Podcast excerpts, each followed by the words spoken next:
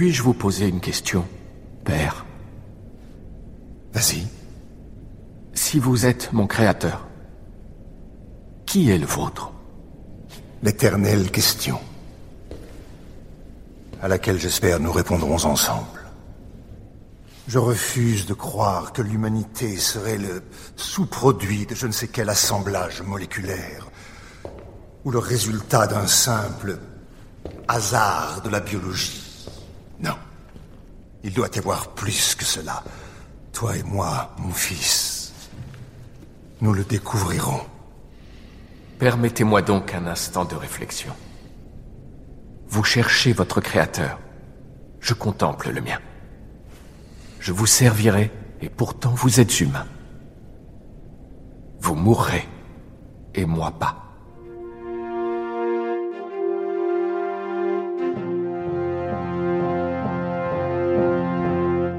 Hello there.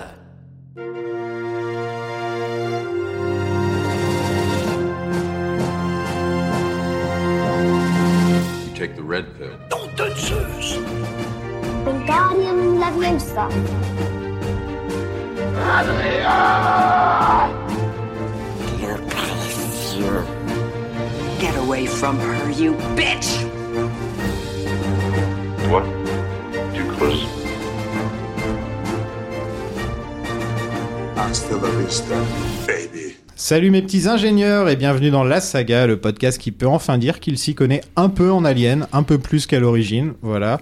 Je suis Sofiane, le dernier survivant du Prometheus, puisque les deux qui étaient dans l'épisode d'avant, ils sont morts. Et cette semaine, je vais vous parler d'Alien Covenant, le dernier film en date de la saga Alien. Et je dis bien en date, puisque c'est Mickey maintenant qui gère. Donc je pense qu'on va en voir du Alien dans les années à venir, à mon avis. Il est ancien journaliste et était rédacteur en chef de jeuxvideo.com sous le nom de Logan pendant 18 ans. Eh ouais. mais, oui, sur- ça date. mais surtout, il aime aussi parler de Cinoche. Yannick Le Fur, bienvenue dans le podcast. Merci, merci Sofiane, merci de l'invitation. Euh, quelle est ta saga préférée en dehors de Star Wars Eh ben, tu viens de la citer, Alien. Ok. Voilà, c'est. En dehors d'Alien aussi. Allez, on va, on va essayer de sortir un peu de. J'en ai beaucoup euh, là spontanément. euh, je te dirais peut-être Indiana Jones. Ah, Euh, voilà. on en a parlé. On en a parlé. Ouais, ouais, je sais, ils sont pas tous au même niveau, mais voilà, Indiana Jones, euh, les trois premiers, dont euh, la dernière croisade. Voilà, je pourrais le revoir Ah, encore euh, 50, 100 fois. Je pense que je ne m'en lasserai jamais. Ouais, il y a un très très très bon film, un bon film et deux mauvais films. Pas Allez, on passe à autre J'irai chose. pas jusque là, Oui, mais bon, là, là, on en change. peut-être un jour. Ça Non, je- là je cherche, là je cherche. Je fais pareil avec Star Wars. euh, euh, non, je le C'est plus facile. C'est plus facile, ouais, il y a tellement il y a le choix là. Qu'est-ce que ça représente Alien pour toi? Ça représente beaucoup, beaucoup, beaucoup de visionnages, beaucoup de films, parce que le premier, je pense, j'ai arrêté de compter, hein, mais euh, je l'ai vu un nombre incalculable de fois. Et euh, on en parlait d'ailleurs avec euh, Patrick juste avant de, avant de l'émission. Et euh, tout comme lui, euh, quand je regarde aussi bien le 1 et le 2, euh, je n'ai jamais réussi à les départager, je ne veux pas les départager. Pour moi, ils sont aussi importants l'un que l'autre. Et euh, à chaque fois que je les regarde, à chaque fois, il y a toujours le même émerveillement, si je puis dire. Je sais pas si c'est le bon mot, mais euh, voilà, il y a toujours des, petites choses euh, que je revois avec plaisir, que je n'ai peut-être pas nécessairement vu, ou alors j'ai oublié mon grand âge aidant aussi. Euh, mais voilà, c'est une saga qui... J'aime la vision euh, qu'en ont eu les différents réalisateurs. Sigourney Weaver, bon voilà, Sigourney Weaver, qu'est-ce que je peux dire de plus? Vous savez que j'ai interviewé un des réalisateurs euh Il paraît, ouais. Il paraît. J'ai dit que j'allais ouais. le faire pendant 6 mois C'est euh, dans le très, dernier très épisode. donc auto-centré, je- c'est incroyable. non mais voilà, ça représente beaucoup. Euh, après, il y a peut-être eu trop d'épisodes, on en reparlera peut-être un petit Mm. peu plus tard.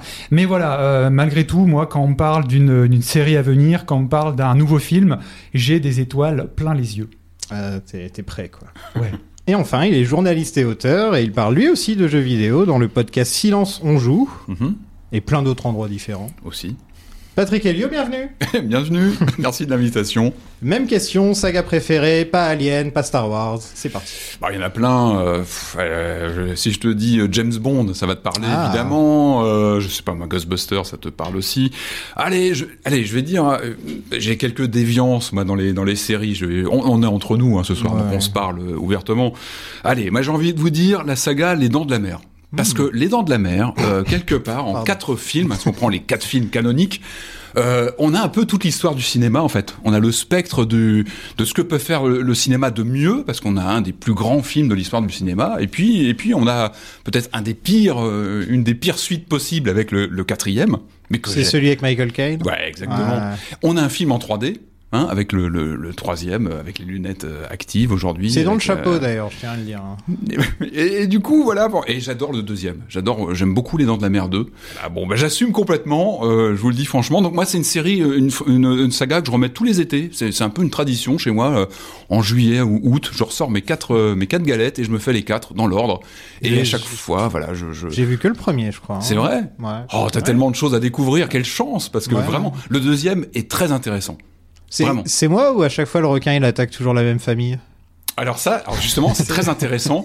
Alors justement, c'est C'est ça le problème du expliqué. cadre Alors, aussi. Tu sais que c'est une bonne Ils disent question. qu'en fait le requin c'est le frère caché. Alors, exactement. Et alors ça, ça atteint son apothéose dans le quatrième, Ouais. où il y a une sorte de, de fumette surnaturelle qui, qui, qui commence à arriver, où on se pose des questions sur est-ce qu'il n'y a pas une, une malédiction autour de cette famille? C'est Jason quoi. et, c'est, et je trouve ça génial. On part sur du slasher aquatique quasiment sur le quatrième. Enfin, voilà. Ah, ça a l'air Voilà, bien. Le Bon, m'en premier. dis, m'en dis pas plus, hein, Mais parce que vraiment, c'est voilà, c'est une Sega euh, très intéressante, euh, très bariolée en termes de évidemment de qualité de réalisation. Hein, c'est pas la peine de, de, de, de le détailler ici, mais mais elle est fascinante dans ce côté de bric-à-brac. Enfin voilà, les dents de la mer. bon, il y en a quatre, donc c'est un, un petit mois dans la saga. Ouais, il y a je pense tellement que ça pourrait être marrant. Il y a hein, tellement de clones et de, de- derrière de films qui ont suivi. Enfin, c'est fascinant aussi par tout ce que ça a pu apporter comme euh, voilà, comme genre euh, en lui-même en fait. Qu'est-ce que c'est Alien pour toi? C'est une, bah, une vaste question. Euh, c'est une peur. euh, c'est une sur le premier notamment. Moi, c'est une peur cosmique, le noir cosmique, le- la peur de l'espace.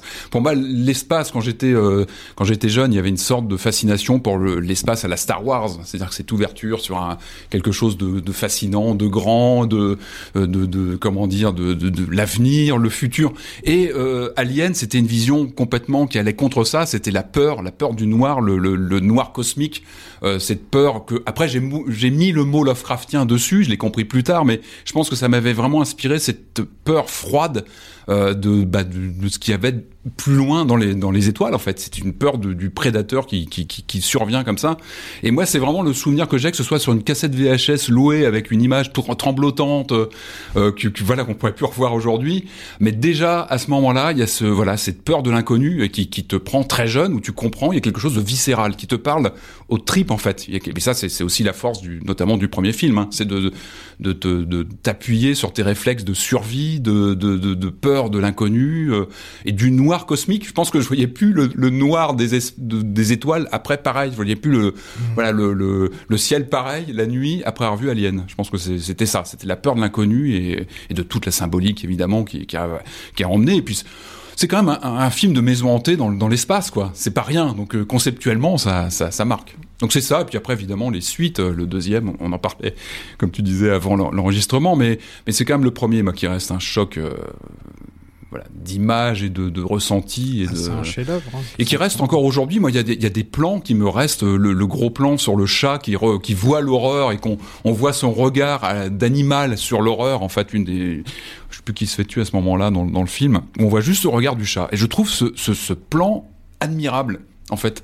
Ce- C'est quand Harry Dean Stanton c'est ça, se fait, euh, voilà, se fait, euh, se fait tuer euh, par l'alien. Et, voilà, je trouve qu'il y a des plans qui sont complètement inoubliables et marquants. Et comme tu, on, en parlait un petit peu avant, moi, c'est un film. J'ai beau le revoir, j'ai dû le voir pareil des dizaines de fois.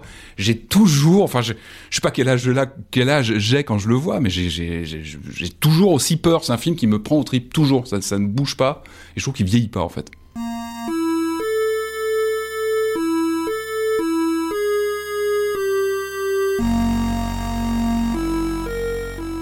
Euh, vu que j'ai deux gamers professionnels avec moi, je me suis dit que ce serait peut-être sympa de, de parler un petit peu des jeux, de jeux vidéo Oh, rapidement. il y en a eu, oui, il y en a eu. Euh, parce qu'en fait, on en a un petit peu parlé dans les épisodes précédents. Euh, je crois qu'on a beaucoup parlé d'Alien Isolation. On a, on a un peu parlé des Aliens versus Predator. Et moi, j'ai parlé du jeu que mon père avait sur la Saturn, ou alors il avait la Ah, démo, Alien Trilogy. ou alors il avait la démo ou un truc Alien comme ça. Trilogy, et il y avait les, les- les, facehuggers qui C'est Alien. Trilogy, je Ouais. pense. Et ça, j'avais adoré. Je Mais crois que c'est, si bien. je me trompe pas, c'est mon tout premier contact avec la saga Alien. Avant les films. Avant les ah, c'est films, intéressant ça. J'avais euh, 10 ans, un truc comme ça. Alors comment ça se passe quand tu passes du jeu vidéo et que tu arrives sur les films après du coup? Bah après, j'ai compris qu'en fait, les facehuggers, ils se promènent pas partout en sautant partout, à part justement dans le film dont on va parler, où là, enfin, j'ai enfin eu les facehuggers qui sautent partout, mais sinon, euh, je me rappelle avec le radar, etc. Oui, c'est vrai qu'il y avait- avait ouais. C'était super bien. Moi, de mon point de vue, la saga Alien, c'est une des rares sagas où ça a été plus ou moins bien adapté au Mhm. cinéma, parce que la plupart du temps, c'est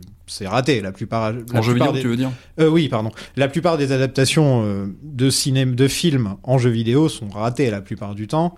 Et je trouve que les films, enfin, la grande, enfin, Oui, je sais. il y a beaucoup de Maintenant, problèmes. on n'en fait plus de toute façon, donc. euh, Moins, moins, plus directement. Ouais, voilà. On construit souvent, on, on prend une On les fait sur franchise, mobile aussi. ombrelle, et on, et on va plutôt développer un- pan euh, Ouais. scénaristique à part ou qui vient compléter. On est plus sur l'adaptation ou beaucoup moins d'un film, hop, Mm. on copie, colle en, f- en- en jeu directement. Ouais, c'est ça, ça fait longtemps, je me suis dit, parce qu'à une époque, par exemple, il y avait encore, même Marvel faisait des jeux. Il y avait un jeu Captain America, un jeu Iron Man. Ah, il y en a eu, bien et sûr. au final, maintenant. euh, Il y a James Bond aussi, il est adapté. Ça fait euh, très longtemps qu'on n'a pas eu un bon Bond.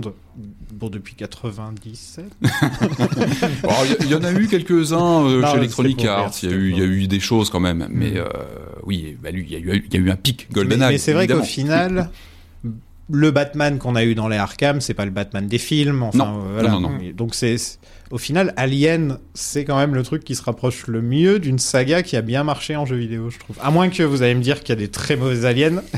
Oh bah oui, il y a des, jeux moins, moins bien adaptés. euh. Ce qui est intéressant, je pense que euh, pour avoir un petit peu étudié le sujet, euh, pour moi, le, le jeu vidéo qui se penche sur Alien en général, il, il va prendre plutôt ou bien la piste euh, du premier film, notamment il y a quelques titres euh, contemporains qui, qui, qui vont jouer sur la corde huis clos, euh, avoir quelque chose de très atmosphérique.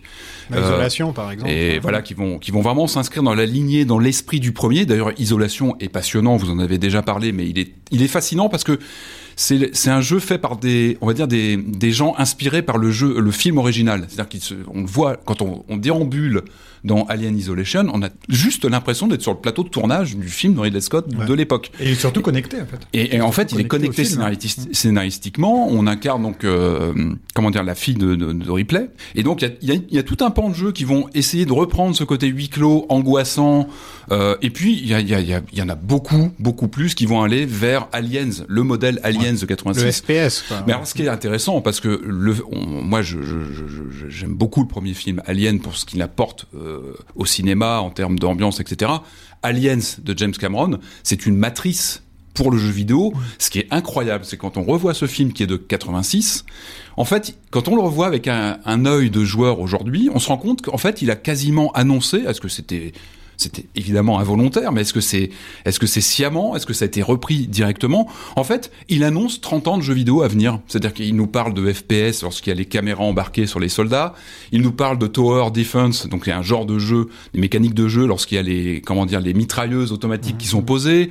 Euh, il nous enfin il nous parle de survival, horror quelque part aussi sur justement euh, gérer des munitions, etc. En fait, il embarque. C'est fascinant de le revoir avec cet œil-là en se disant, mais en fait, il a annoncé 30 ans de jeux vidéo, en tout cas, tout un pan de jeux vidéo, et il a vraiment inspiré, évidemment, le- l'alien du jeu vidéo plus, on va dire classique, où c'est euh, l'alien qu'on va qu'on va qu'on va éliminer par dizaines. En fait, il y a ce côté euh, qui va être beaucoup plus souvent repris dans le jeu vidéo, euh, dans des shooters, dans du jeu d'action, parce que c'est quelque part c'est plus simple.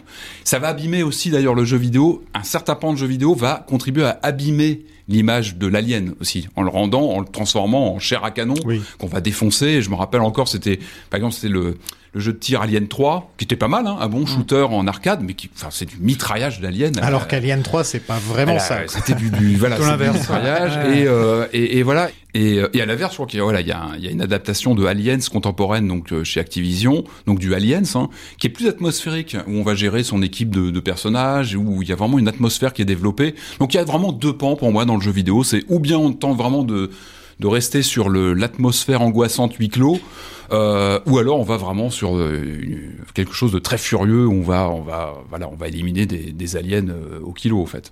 Et ce qui est intéressant d'ailleurs, c'est que si tu prends les deux derniers jeux Alien, euh, ils sont vraiment aux antipodes l'un de l'autre, puisque tu avais le jeu mobile dont j'essaye de me rappeler tant bien que mal du nom depuis cinq minutes, où tu dirigeais pour le coup là des, des, des caméras.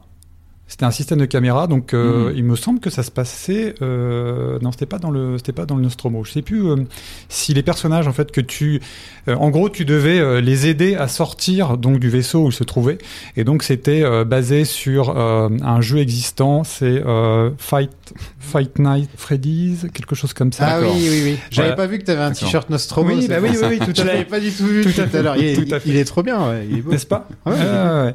Et, et donc du coup, t'avais euh, là, c'était clairement sur l'ambiance. Alors après, euh, les mécaniques du gameplay euh, étaient pas parfaites, euh, loin de là. Mhm. Euh, il perdait très très rapidement de sa force. Et puis, euh, bah, euh, juste à côté, euh, qui est sorti, il me semble l'année dernière, donc tu avais euh, Alien Fireteam. Fireteam, ouais. Qui Mm. pour le coup euh, était très très inspiré de Aliens, Mm. De Ah, bah, Cameron. complètement, ouais. Alors, je n'y ai pas joué. Je sais qu'il est, qu'il est plutôt bon. Je n'y ai pas joué parce que moi, les expériences, les expériences pardon, multi, c'est pas trop ma tasse de thé. Mais voilà, mais il y avait quand même euh, une, une, une vraie, une vraie référence, enfin des vraies références à Alien. C'était Mhm. vraiment la, la, la- la matière première. Et là, bah, on, on parle d'un, shooter multi, Ouais. euh, donc coopération, etc. Où ça renvoie totalement en fait euh, au film James aux Cameron. quoi. aux scènes mythiques de Aliens, Ouais. hein, où ils sont, ils sont en panique, ils communiquent entre eux, et puis évidemment, Mhm. ils sont complètement débordés. Le but de ce jeu-là, en multijoueur, c'était de, de retrouver ces ambiances-là. Je crois qu'ils convoquaient l'imagerie de, même de Prometheus. Enfin, il y avait des, Euh, des- justement, des je me demandais, ils- ont fait, euh, ils ont fait des jeux qui ressemblent plus à Prometheus et Covenant depuis qu'ils sont sortis, ou c'est toujours Alien euh, Alors, tu, tu sais que c'est une bonne question. Moi, Prometheus, il n'y a pas eu d'adaptation directe. Ouais. Par contre, j'ai retrouvé quelque chose de Prometheus dans un jeu comme Returnal, par exemple, dans l'ambiance, un jeu récent sur sur sur PS5.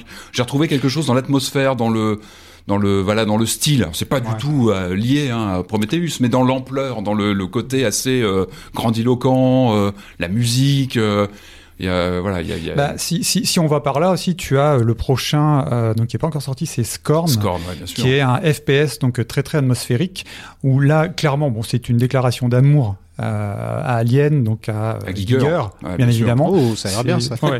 c'est vraiment c'est- vraiment ça. C'est c'est c'est c'est euh, enfin voilà il suffit de regarder les vidéos hein, pour voir euh, pour voir l'inspiration. Après euh, ce que donnera le jeu ça il est un peu trop tôt pour euh, pour pour le savoir. Mais voilà il y a y a euh, c'est c'est c'est c'est pas des adaptations euh, des véritables adaptations. Mais après voilà enfin Alien euh, ça existe depuis quand même euh, plusieurs années. Donc il y a beaucoup beaucoup de fans dans le jeu vidéo notamment. Et il y a beaucoup Ouais, de jeux effectivement qui s'en inspirent en fait qui lui rendent hommage Alien versus Predator sur Jaguar, qui était voilà, vrai qu'on n'a pas parlé d'Alien euh, versus un Predator, peu, un peu perdu, mais qui avait ce titre-là qui l'a fait tenir. Le premier, je crois, jeu sous licence Alien, c'était un jeu Atari 2600, c'était un clone de Pac-Man avec euh, Avec les, avec les sprites. le euh, ouais, c'était ça. Bah, voilà, à à l'époque, c'était comme ça, on plaquait une licence et euh, et euh, bon, ça Et marchait ou pas. quoi, Et, voilà. euh, et voilà, donc ça reprenait les mécaniques. On était bon, soi-disant dans le Nostromo, mais bon, il fallait se projeter. euh, Bon, ça va, ça a pas fait couler tout, tout- toute l'industrie du, du, du gaming comme E.T. quoi. On n'en est pas là. Non, non, ça- bien sûr. Non, non, puis surtout, encore une fois, plus que les jeux officiels, euh, l'héritage de d'Alien, il, il a infusé complètement le jeu vidéo. Je parlais de 30 ans de jeux vidéo qui ont suivi Aliens de Cameron notamment euh, Doom par exemple Doom Oui, il a bah, été c'est ça, ouais. il a été pensé à la base sur euh, l'idée de d'adapter euh, Aliens en, en, en jeu vidéo et finalement, ça a été écarté par id Software qui a dit bah non, on va faire notre univers à Mhm. nous. Et ils ont très bien fait. Ils ont créé leur monde euh, qu'on connaît très bien aujourd'hui. Doom, mais à la base, le déclic, c'était de dire on va reprendre cette dynamique euh, de Aliens. Et puis, euh, donc voilà, encore une fois, Alien, Aliens, euh, ce sont des, des matrices euh, qui ont complètement inspiré pendant des décennies les, bah, les créateurs de jeux parce que c'est l'angoisse, en même temps c'est de l'action frénétique, c'est du jeu en équipe, euh, c'est de la gestion de ressources. Donc, euh, enfin, voilà, ce sont des, des, des motifs comme ça qu'on recroise très très très régulièrement dans le jeu vidéo. Je me demandais un truc. Moi, sur Twitch, de temps en temps, j'aime bien essayer de jouer aux jeux vidéo en rapport avec les sagas. Mhm. Donc, j'en ai fait quelques-uns. J'ai fait Lego Indiana Jones. Mmh, ouais, c'est bien les. Lego. Moi, j'aime bien J'adore les les jeux Lego. Là, il y en a un très bien qui a l'air, euh, qui va sortir. Là, Star a- ouais, Ouais, bien sûr. Alors, ça va, il est, ça va, il est bas. Quelquefois, j'oublie de tourner le bouton et il est super fort et tout le monde me regarde, genre fais plus jamais ça. Pour jouer un jeu qui représente la saga Alien, mais pas forcément Alien Isolation parce que ça c'est plus un jeu sur le long terme. Enfin, faudrait que j'y joue quand même pas mal euh, pour être dedans, quoi. Il y a pas un premier niveau, par exemple. Alors que Bah quand même, si t'as les extensions euh, qui sont liées au film, t'as le t'as une extension Ouais. euh, thématique sur le premier film, ouais, où tu Ouais. retrouves le Nostromo qui peut être Tu retrouves d'ailleurs en fait Ah, je euh, savais, euh, t'as tout le casting, Weaver. tout le casting. ouais, Ouais, il y a un DLC ouais. et tout. T'as un Ouais, je DLC qui savais. te Ouais. met vraiment dans le Mhm. dans le bah c'est la fin du film si je dis pas de bêtises, je crois qu'on Ouais, après le problème de ces DLC, c'est que c'est pas scénarisé. C'est Après c'est vraiment oui, c'est du ça, ce serait, enfin, ça dure quelques heures, quoi. C'est enfin. Ah, même à peine. un peu oui, moins, parce qu'en fait, ouais, l'idée, c'est je crois, en fait, rapide, c'est hein. Ah, bah, de sortir ça, en fait hein. du vaisseau. Enfin, non, non. Ouais, ça peut être un bon. euh, Par contre, il est encore cher le jeu sur euh, Steam. hein, J'ai vu. euh. Est-ce qu'il est-ce qu'il prépare de, il prépare une suite pour ce jeu ou parce que ça a bien marché Je- ça a bien, ma- oui, il y a eu une- un très très bon accueil critique, ça c'est sûr. Après, en termes de vente, malheureusement, je suis pas sûr qu'il. Je pars du principe que s'il avait si bien fonctionné que Je pense ça, aurait eu il y des en aurait eu suites. un deuxième déjà depuis longtemps. Après, c'est un studio qui Mais- est plus connu sur le, le jeu de stratégie temps réel, et je pense que c'était presque une parenthèse hein, pour euh, Creative Assembly. Je sais pas. Bon, je pense qu'il faut pas trop s'y attendre. Après, euh, je pense que c'est une, sorte de parenthèse enchantée, quoi, ce jeu. Et moi, j'ai refait sur Switch il y a pas longtemps. Il est sorti sur Switch sur une version très très propre. Moi, je craignais un peu, euh, un- voilà, un massacre. Et en fait, il tourne très très bien en portable. Ah, sur Switch, ça doit être bien. Il est très très. ah bah tu peux l'emmener partout. Tu Ouais, le métro. euh, tu... Bon, on peut te regarder. Il faut faire attention comment t'orientes l'écran. Ça peut être gênant quand t'as des, des séquences un petit peu un petit peu hardcore. c'est marrant, euh, ouais, au final on a la Switch et on dit tout le temps tu peux jouer dans le métro, mais la plupart du temps on joue sur les toilettes, hein, je veux dire. Faut le dire. Bah non, mais j'ai envie de te dire, moi, pour retrouver, euh, ça peut être Doom. Hein. Doom te peut, peut te, re- te retrouver un petit peu, Ouais. un, tu vois, une Non, non, mais là c'est un vrai, euh, enfin il me faut un jeu Alien. Quoi. un jeu, d'accord, Donc labellisé. Ouais, euh, donc peut-être Alien, le, le petit DLC de isolation ce serait une bonne idée. pas, ça peut Donc n'hésitez pas à me suivre sur Twitch, euh, plan séquence, si ça vous intéresse. je, pro- je propose qu'on passe à Covenant, puisque c'est le sujet de, de l'épisode, hélas. Pourquoi J'aurais hélas préféré- Parce que j'aurais préféré parler de jeux vidéo avec vous pendant deux heures. c'est pas parce que j'aime pas le film, hein, c'est plus que voilà. Ah, tu m'as fait peur. on aurait attention. pu faire, ouais, allez, on va, on va parler des Doom-like pendant deux heures, voilà. Euh, donc Ridley disait que dans la suite, il y aurait aucun xénomorphe, euh, déclarant que la bête est finie et cramée, en parlant de l'alien. Donc euh, le truc avec Ridley, ce que j'ai, je, je connais pas énormément le bonhomme, mais en lisant toutes les interviews qu'il a fait depuis le début, il se contredit énormément. C'est genre dès qu'il dit un truc, six mois plus tard, c'est et il y aura plein de xénomorphes. tu te dis qu'est-ce qui s'est passé? Et je me dis ça doit être les studios qui sont allés le voir après l'interview pour lui dire, hé mec. On va pas faire un alien sans xénomorphe, ok? Hein, on, on va se calmer. on le voit on sur l'affiche, hein, on voit que ça sur l'affiche. Mm. d'ailleurs. Elle est très belle l'affiche. En sorte de, de mural. Ouais, c'est ça. Enfin, c'était le, le faciès euh, du, du xénomorphe. Ah non non pas celle-là, la vraie affiche. Ça c'était le teaser. Ça, c'était le teaser qui était. Alors, je sais la vraie je sais affiche. pas si elle est sortie en affiche. C'est Giger quoi. Ah oui, C'est- oui, ouais, ah oui, c'est un- un mur de- C'est plus ça ouais, le elle est teaser. super Ça, pour moi, belle. c'est le teaser. Ah, ça, c'est le Ça, teaser. parce que l'autre ensuite c'est. Ça, c'est euh, l'affiche cinéma C'est l'affiche avec le euh, jeu. Ah ok, donc j'ai inversé. Ok, que d'accord. j'ai en display de chez moi d'ailleurs. Elle est très belle celle-là. Bah, celle-là, oui. Vraiment super belle. Ah Peut-être la plus belle affiche de. À part l'œuf de Du poule. monde. Non, d'Alien. Parce que la, la première est très connue, avec l'œuf, là, Ouais. comme ça. Mhm. Mais sinon, euh, ouais. Celle du 3, c'était pas mal. C'était quoi celle du Avec trou une sorte Ah, le- le- En mode de fœtus, là Ouais, beaucoup ouais. plus simple même. C'était- allez, C'est vrai que c'était joli. Et le 4, c'était quoi? Aucun souvenir. Ah, J'avoue. Je crois qu'on voyait les actrices, il Ah, me semble. ouais, Il y avait je crois une que les actrices euh, portraits. Peut-être un Oui, montage plus ça. classique, quoi. Ouais, euh, ouais, je, ça m'a pas. Je crois qu'il y avait un logo assez euh, métallique, non, ou quelque chose de plus. Euh... Possible. Alors, vérifie tout de suite. il y avait. En fait, c'était l'affiche avec une sorte de. le oui, i, oui, le oui, oui. i Ah fait ça. ah, c'était peut-être le teaser, ça. Ouais, ouais. Et il y a celle-là surtout. Voilà, c'était Ouais. celle-là qu'on. Ouais, bah voilà, c'est ce que je voyais, moi, c'était. Ouais. Avec ce sorte de truc de lumière au milieu. Ouais, c'est pas la plus belle. quoi. Mm. Mais ouais, souvent les affiches sont sympas. De toute façon, c'est un.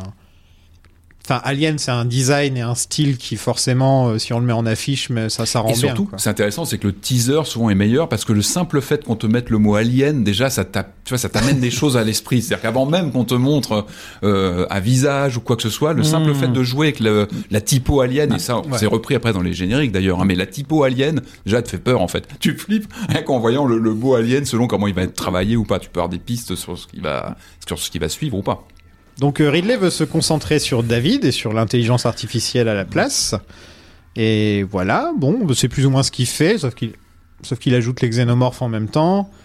Euh, mais là, en 2015, il se passe un truc, c'est que Neil Blomkamp, qui est donc le réalisateur de District 9, Elysium et Chappie, révèle des tonnes de concept arts pour un alien présumé sur lequel il aimerait travailler.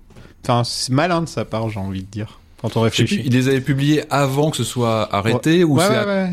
Pendant qu'il était en la train Fox de. apparemment, la Fox n'était pas au courant. Et donc ensuite ils sont rentrés en contact en disant ouais bon il y a tellement eu un buzz autour de ça. Et en gros ouais c'est limite enfin c'est très malin de sa part. C'est un peu euh, je vais je vais utiliser ma portée pour euh, vendre un film que que La qui communauté n'existe va pas. suivre. C'est ouais. malin. ouais. Ouais. D'ailleurs, euh, je crois que c'était euh, l'année dernière ou il y a deux ans, peut-être, c'était une personne qui avait bossé dessus qui en avait euh, révélé de nouveau, donc une, une quarantaine, une quarantaine de concept art à peu près. Ils sont, ils sont pas mal en plus. hein. Ah Il y a la reine qui court oui. et tout. Enfin, Ouais, il y a ouais. des trucs. euh, ouais. Ouais, complètement. Et donc il reprenait la suite de Aliens en fait direct. C'est-à-dire que euh, il, Ouais. il, éc- enfin, il effaçait Alien 3 et tout ce qui a suivi Mm. et il disait on fait, on revient sur ce qui se passe après Aliens Ouais. et il réécrivait. En fait l'idée c'était de réécrire le scénario avec X qui surveillait, qui survivait, etc. Oui, Et que tu le vois d'ailleurs en fait Michael Bean Ouais. en fait dans les Mais, concept mais le truc, ça, c'était dans la première version qu'il a mis sur Instagram. Mais quand il a signé avec la Fox, la Fox lui a dit non, faut que ce soit une suite du 4. Oui. Et là, dans le 4, il n'y aurait pas eu X, mais il y aurait une version plus vieille de Newt, Hmm. en fait. Mm. Donc en fait, ils auraient sûrement cloné Newt. Ouais. Je sais pas pourquoi, mais bon, c'est pas la première fois Ouais. qu'on nous laisse des questions comme ça euh, dans la saga Alien. ouais, c'est- c'est c'est marrant, quoi, parce qu'au début, la, la Fox était là, genre, bah, nous, on n'a pas été contactés, on n'est pas au courant, et les fans ont tellement mis la pression qu'au final, euh, il s'est retrouvé avec un film, et ça se serait appelé Alien Xeno, Mhm. Et Ripley, donc, aurait été de retour, euh, toute l'équipe, euh, voilà. euh, Qu'après, que ce soit décidé que ce soit une suite au 4, Et il avait le soutien de Sigourney Weaver, Ouais. je crois, hein, qui soutenait Oui, oui. le projet, qui Ouais, était derrière, ce qui est pas rien quand même, hein, parce que Mm. c'est Bah, quand en même fait, on se dit- qui tient le. On se dit, voilà, une fois que Sigourney est motivé, on pense que tout est lancé, quoi. Ouais. Enfin, à partir du moment où t'as Sigourney dans le truc. euh, Ouais, tu te dis c'est. a- Parce a quel âge, la Sigourney? Elle va pas pouvoir faire replay toute sa vie non plus, là. Bien sûr que si. Elle était bien dans le dernier Ghostbusters. Euh, Ah non, non, elle était bien. là-dessus. Ouais, non, non, elle est encore bien.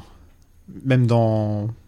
C'est la seule bonne chose dans Defenders, par exemple. Qui peut oublier la série Defenders Que je n'ai jamais vu. T'as bien fait. Puis elle Euh, apparaissait dans Ghostbusters aussi.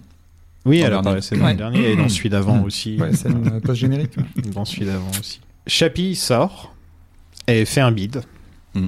Il y a Ridley qui s'en mêle pour lui dire bon, il faut que, les, que ton film colle au préquel. Donc ça colle à Prometheus, à Covenant. Donc à mon avis, ça a dû un peu clasher.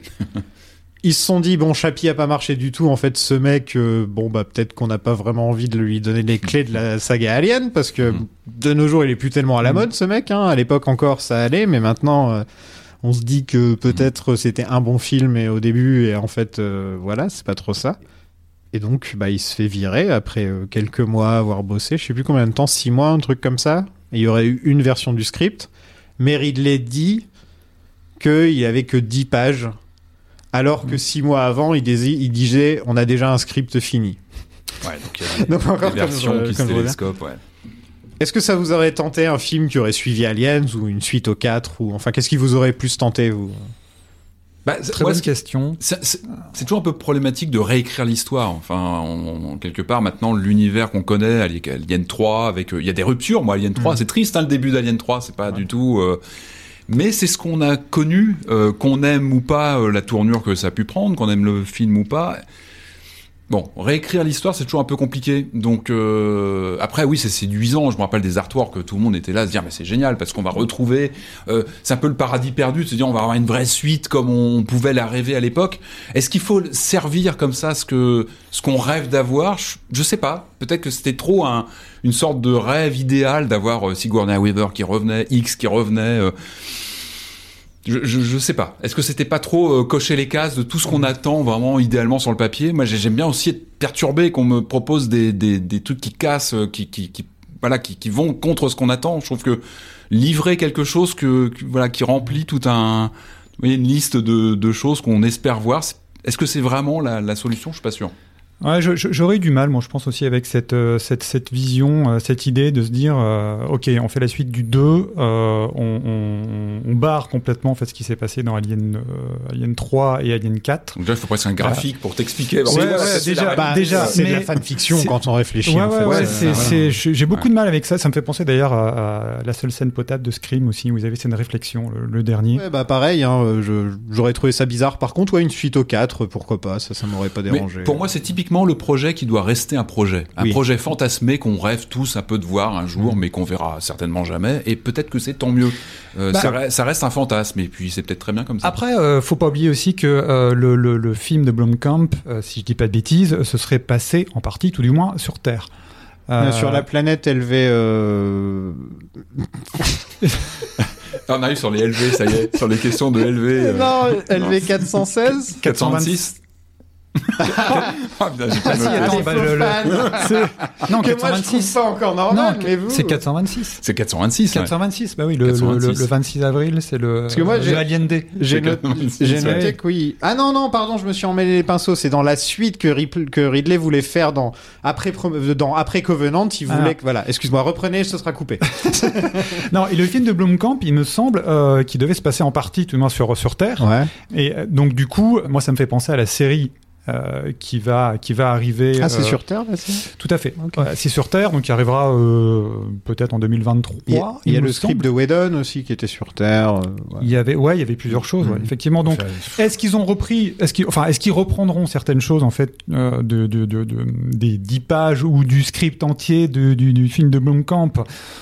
Je ne sais pas, mais au moins, euh, il me semble d'ailleurs que ce sera le premier film Alien qui se passera sur Terre. Si on, c'est accepte, dangereux. si on accepte en fait la fin de Alien 4, Bah, il y a, il y a- enfin, c'est il y a un petit hein. film qui s'appelle Alien vs Predator qui, Et ouais, qui va contredire et tout ce. Oui, oui, enfin, alors le voilà, premier, mais- le premier, Ah, le c'est vrai. premier, ouais. Et c'est, et c'est pas, c'est, c'est, c'est pas une bonne idée, hein. Moi, je, pense que, pour moi, l'essence d'Alien, c'est, encore une fois, c'est la peur cosmique, c'est la, la Dans peur du l'espace, vide. dans euh, l'espace, personne ne t'entendra euh, crier. Si t'es pas dans l'espace, quel est l'intérêt Et puis hein t'as la, enfin, t'es déjà en mode survie dans l'espace de, par Mm. définition. Et c'est vrai que sur Terre, euh, Bah, d'ailleurs, enfin, c'est, c'est- je pense qu'on en reparlera, mais c'est aussi l'un des problèmes pour moi en fait de Covenant, mais euh, qui euh, ils arrivent en fait sur une planète qui ressemble à s'y méprendre à, s'y méprendre à la Terre, euh, et voilà. Et c'est pour, aussi pour ça que certaines choses ne, ne, ne, ne fonctionnent pas. Mais bon, en tout cas, on oui, l'arrivée sur Terre, je, je, je suis pas sûr que c'est une super bonne idée. On verra.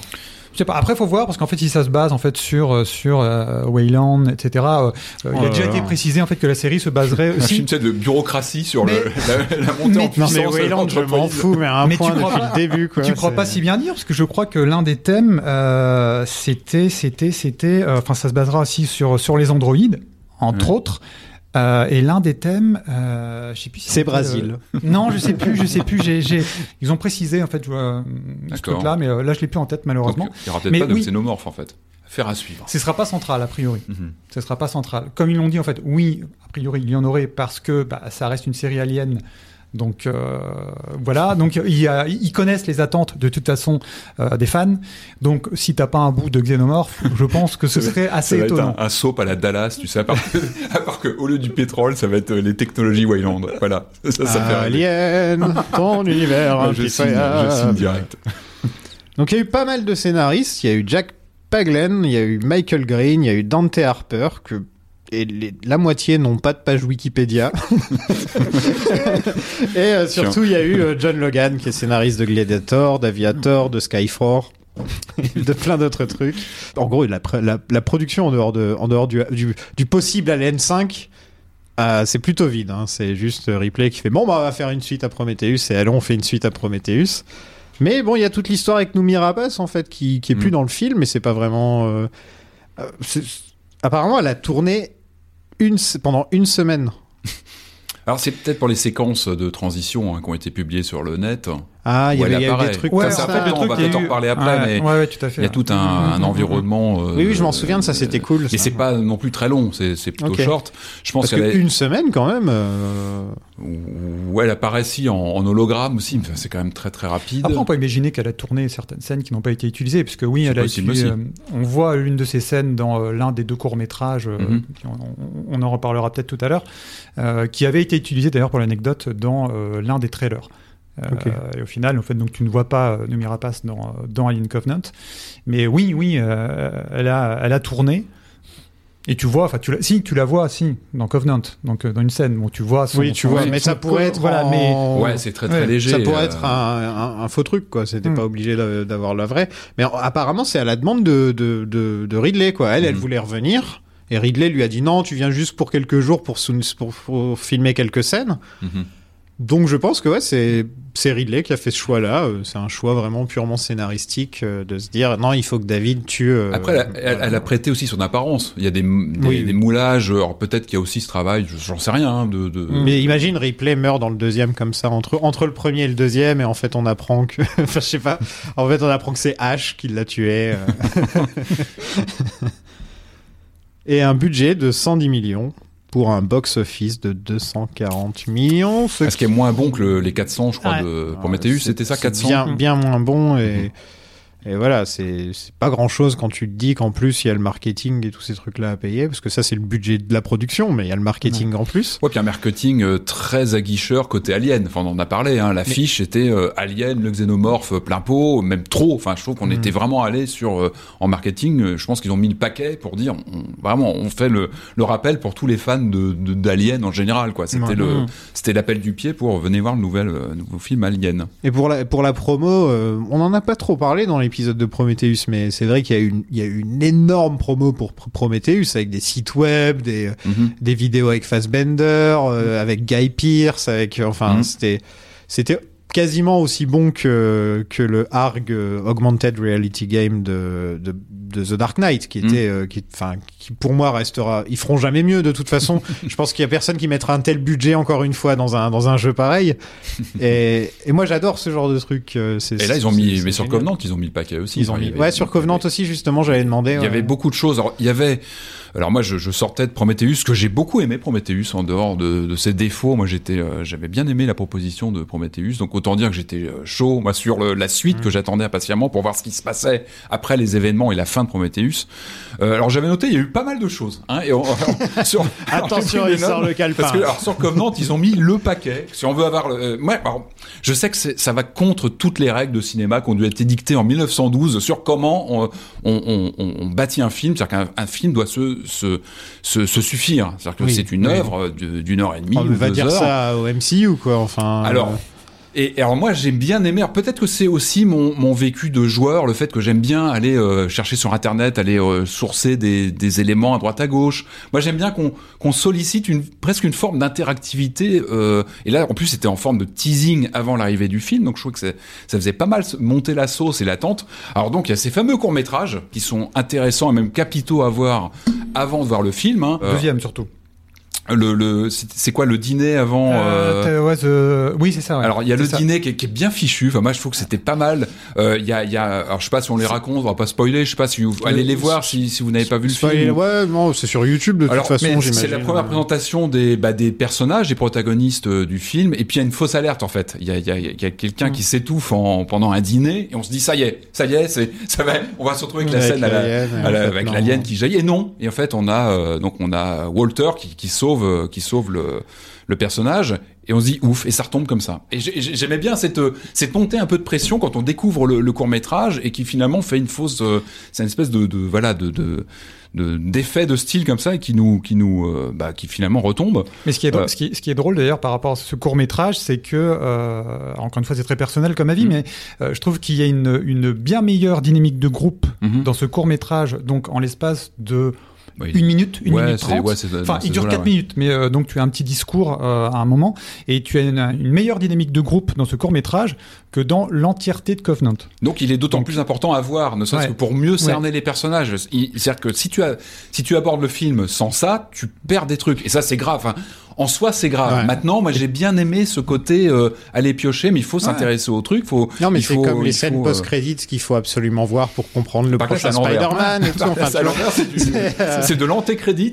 C'est- dommage. et tu as sais. 30 secondes de plus de Jen Franco. J'en parlais là par exemple, euh, si tu veux comprendre la, la série Boba Fett, euh, il faut Mais avoir, en deux, vu, mais en il deux. faut avoir vu 8 ou 9 saisons de Clone Wars, Ouais. il faut avoir vu toutes Ah bah les ouais, saisons de Rebels, il faut avoir vu tous les films Star Wars. Ah, mais là c'est plus court. Là c'est plus court. C'est des, c'est des, Ouais, non, c'est mais des films de imagine, enfin, tu Ça te dis, c'est plus possible de nos jours là. euh, Enfin, ça tient Alors, plus debout. quoi. Après, je, je, je connais pas bien la chronologie. Je sais que sur le Blu-ray donc de Covenant, il y a tout est regroupé. Donc il y a les, je crois qu'il y a six, euh, six séquences. Il y a six petits films en fait.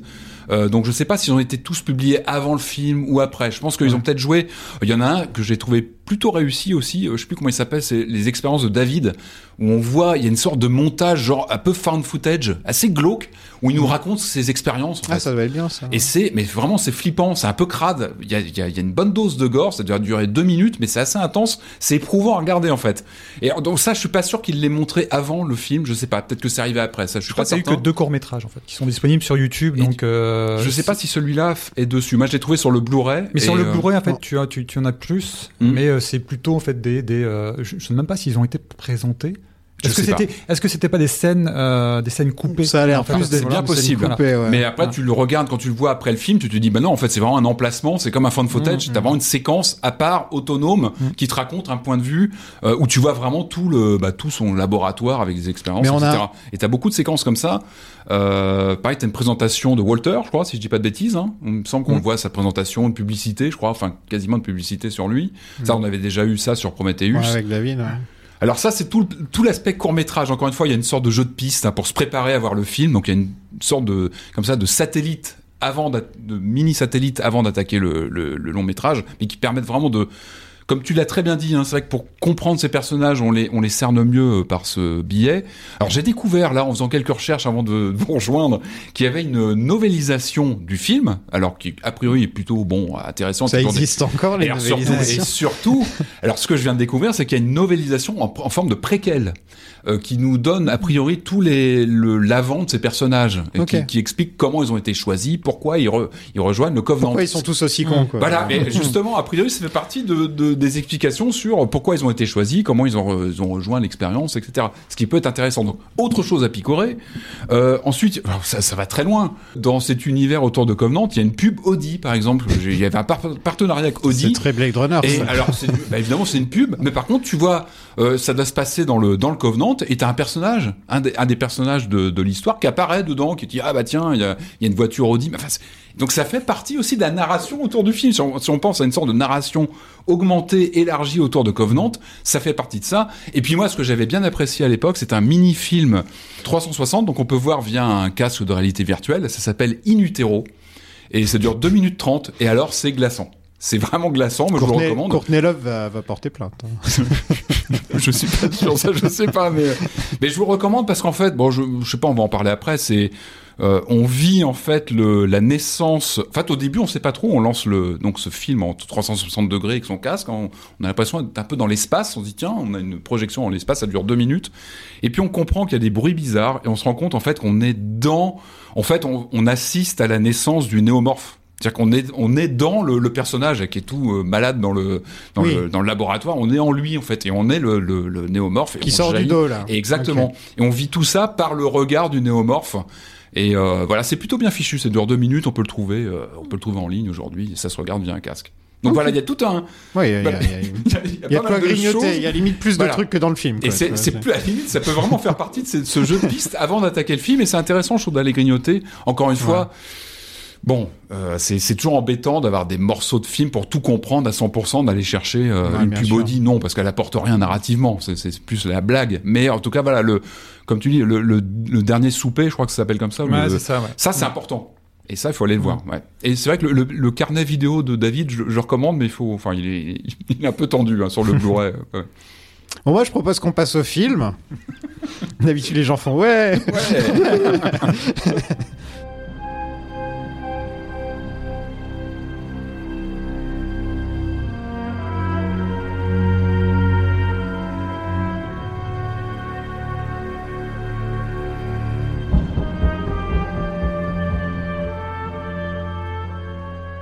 On commence avec la naissance de David, avec enfin un Guy Pierce qui fait son âge. Ouais. Parce que le pauvre, il a été, il l'a casté juste pour une scène. Il aurait pu prendre un vieux, mais non, il a décidé de caster un plus jeune pour le, pour le grimer et ensuite il l'utilise pour une scène.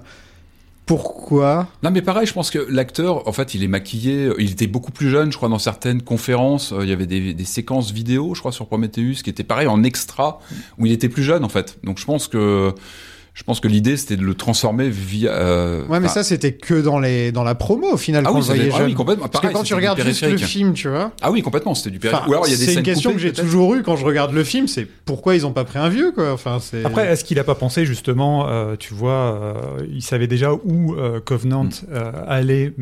Je sais pas, c'est- une hypothèse. Oui, je suis pas certain. moi j'ai plus l'impression qu'il improvise avec le temps. euh, C'est possible, c'est possible. mais bon. Ou alors peut-être qu'il y avait déjà un scénar de prévu euh, pour la suite. ouais, va Ah bah, je pense. Il oui, avait les grandes lignes, je Étant pense. donné qu'il y avait Il les avait scénaristes lignes. que je connais pas qui ont bossé dessus, peut-être Mm. que ça faisait déjà 6 ans qu'ils bossaient sur le truc et Ridley il, Non, il mais il savait- quoi. Il savait déjà que, enfin, j'imagine, enfin, tu vois, qu'il voulait faire, enfin, trois ou quatre films. Ouais. Là aussi, en fait, il se contredit un petit peu, en fait, sur le nombre. Mais euh, j'imagine qu'il avait les grandes lignes, tu Mhm. vois. Ouais. Euh, il savait, en fait, où aller. Donc, est-ce que pour euh, Guy Pierce, il s'est dit, bon, bah, écoute, euh, j'en aurais besoin pour Covenant, euh, ne- quand bien même, en fait, j'en aurais besoin uniquement pour euh, cinq minutes, mais quand même. Donc, il sera jeune, donc, bon. On va le prendre, quoi. On va le grimer, effectivement, en vieillard de 100 ans. Ouais, c'est bizarre. Euh, je sais. Ça aurait pu faire comme, euh, je sais pas, The Irishman. euh, Ça a tellement bien marché au niveau du look. J'adore le film, hein, mais euh, le, le- Ouais. le rajeunissement, c'est pas trop ça. Ouais. Quoi. Donc le film, c'est plus ou moins celui de David. C'était déjà un peu le cas dans le premier, mais là, c'est vraiment... euh, il est au centre du film, quoi. C'est la première scène avec lui où on voit sa naissance, où il choisit son propre nom, d'ailleurs, en rapport avec, euh, avec Michelangelo. Et il commence déjà à se, demander dès la première scène si, en fait, dès sa naissance, si en fait les humains c'est pas une arnaque quoi. Enfin s'il créé l'histoire de créateur et trucs comme ça c'est pas une grosse arnaque. Bah c'est pas plus mal j'ai envie de dire. Il a compris que la meilleure chose du film précédent autant jouer avec autant essayer de le développer. Et ça je trouve que c'est un très bon choix qu'il fait dans ce film j'ai rien dit de gentil sur Prometheus et là je commence Covenant en disant un truc gentil notez-le vous en pensez quoi un peu de, de Bah, ce choix? C'est- complètement ça. Après, je pense que on, en parlait euh, tout à l'heure. Euh, je pense que Prometheus, euh, l'orientation, elle était, elle était complètement définie et il s'y est tenu. Il y avait un, un gros aspect, on va dire, cosmogonique, si je puis dire, tu vois, et il s'y est tenu. Le souci, c'est que pour Covenant, c'est qu'effectivement, je pense sincèrement que oui, enfin dans le film, oui, il est beaucoup plus intéressé par David que par euh, l'équipage, c'est évident. Après, euh, je pense qu'il y a eu aussi des, des- des- une volonté très forte de la Fox de dire bon, eh, Coco, euh, on a Fassbender qui est en forme là. voilà, on a Fassbender qui est en forme.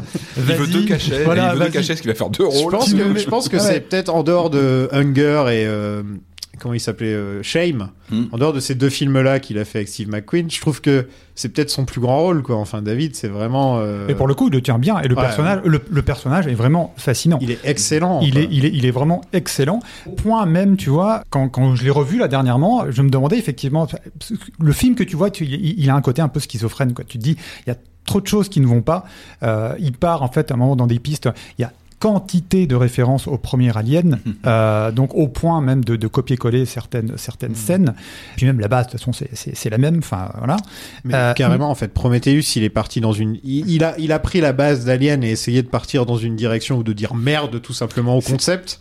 Tout ça pour ensuite se rendre compte que, ah, ce qu'ils ont aimé dans le film précédent, en fait, c'était le côté Alien et David. Donc je vais vous donner ça à 100%. Et vous aimez bien le Giger? Bah, dans celui-là, vous aurez du Giger. Mais ouais.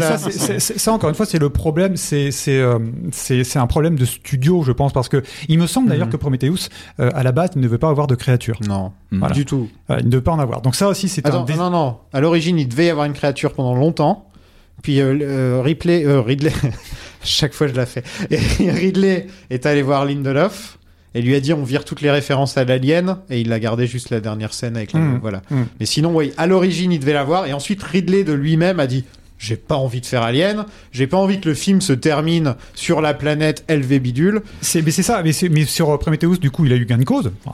en, en- en grande partie. Euh, sur Covenant, beaucoup moins. Hmm. Euh, alors après, quand tu l'écoutes, hein, c'est- c'est c'est marrant. euh, euh, quand, quand tu écoutes le, le- le commentaire audio de Covenant, c'est c'est- c'est assez assez drôle. Quand, Oh, il y euh, avait un commentaire audio Oui, Ah oui, oui, oui. d'anthologie, ouais. Alors Ridley Scott commence en fait le commentaire audio en disant bon je suis venu les mains dans les poches donc bon je, vais, je vais parler au fil de l'eau. Alors, Il y a certaines choses intéressantes. Bon après Ridley Scott que j'adore attention je le précise et est une personne qui s'aime beaucoup qui aime beaucoup ce qu'il ce qu'il fait. Bon après il a raison parce qu'en fait quand C'est même. vrai qu'il a l'air un peu comme ça. Ridley. Ouais mais nombre de ses films bon quand même Oui, bah, très il très a- bien il a vieilli, le donc- CV, quoi. Il a le CV exactement. avec, quoi, Donc effectivement quand il précise que le premier Alien a, a très bien vieilli oui le premier C'est Alien comme a un très bon vieilli. joueur de foot a le droit d'être arrogant au final parce qu'il est bon quoi. Exactement. Voilà, c'est c'est comme ça. Exactement. Mais le fait est que, euh, oui, euh, Covenant, en fait, il porte ses stigmates et euh, tu sens bien que le film est, est- est très déséquilibré. Et Alors après, je ne sais pas si à la base euh, Ridley Scott euh, slash John Logan euh, voulait faire un film vraiment centré à 90% sur euh, Walter, David plutôt et Walter, les androïdes. Euh, je pense qu'il y avait beaucoup beaucoup de choses à développer. Je Euh, pense que c'est ça que Ridley voulait faire, je pense. je, je- je Ouais. pense que oui. Et donc après, bah, tout le côté euh, slasher Mhm. avec les créatures, il y a des choses qui fonctionnent bien. hein, on en reparlera, je pense. Mais c'est vrai que ça, ça, pour moi, ça parasite presque, tu vois, l'histoire de David. Et c'est d'autant plus frustrant que là, on vient de parler du prologue. Le prologue, il est, je le trouve absolument fabuleux. Il est bien le problème. Il est, il est vraiment très très bon et en plus il, il- il est très très important pour euh, bah, le, le- le- troisième, enfin la, la fin du troisième acte et le quatrième acte qui sont vraiment centrés sur les androïdes, sur Walter et David. Il y a toujours un quatrième arc dans Alien. La plupart du temps, il y a trois arcs, mais avec Alien, il y a toujours. Et on va placer un dernier truc à la fin, un petit cadeau pour vous. Voilà, j'aime bien ça. Mais il, faut savoir d'ailleurs en fait que sur ce quatrième acte, euh, à la base, euh, il n'était pas enfin bon, après c'est Ridley Scott qui le dit, mais il n'était pas prévu. Euh, parce, pourquoi? Bah Parce que euh, ça ça coûtait de l'argent, etc., etc. Donc il avait dit non, non, on, on va terminer sur le troisième acte. Et c'est Ridley Scott qui a fait le, le, le, le, le forcing pour qu'il y ait un quatrième acte qui est, qui est, qui est pas mal. Enfin, on en On reparlera. en reparlera, on en Qui a des reparlera. bonnes choses, mais, Ouais, euh, on mais en voilà. reparlera. Mais cette intro est intéressante parce qu'en général, les, les, les films aliens, on commence dans l'espace, on est Mm. tout de suite dans quelque chose d'assez, euh, voilà, de, de- d'ample. Ouais, avec ou un- même dans Prometheus, enfin, voilà, c'était, c'est euh, l'espace, on est, voilà, on est, on est dans le jus. Là, c'est vrai qu'on est dans un, quelque chose d'immaculé à l'image tout de suite. On est euh, déjà sur un dispositif euh, différent. Moi, j'aime bien cette science-fiction un peu sérieuse euh, qui, qui, enfin, qui commence à parler philosophie d'entrée. Enfin, je trouve que le film, il fait pas semblant, il fait, il y va franco.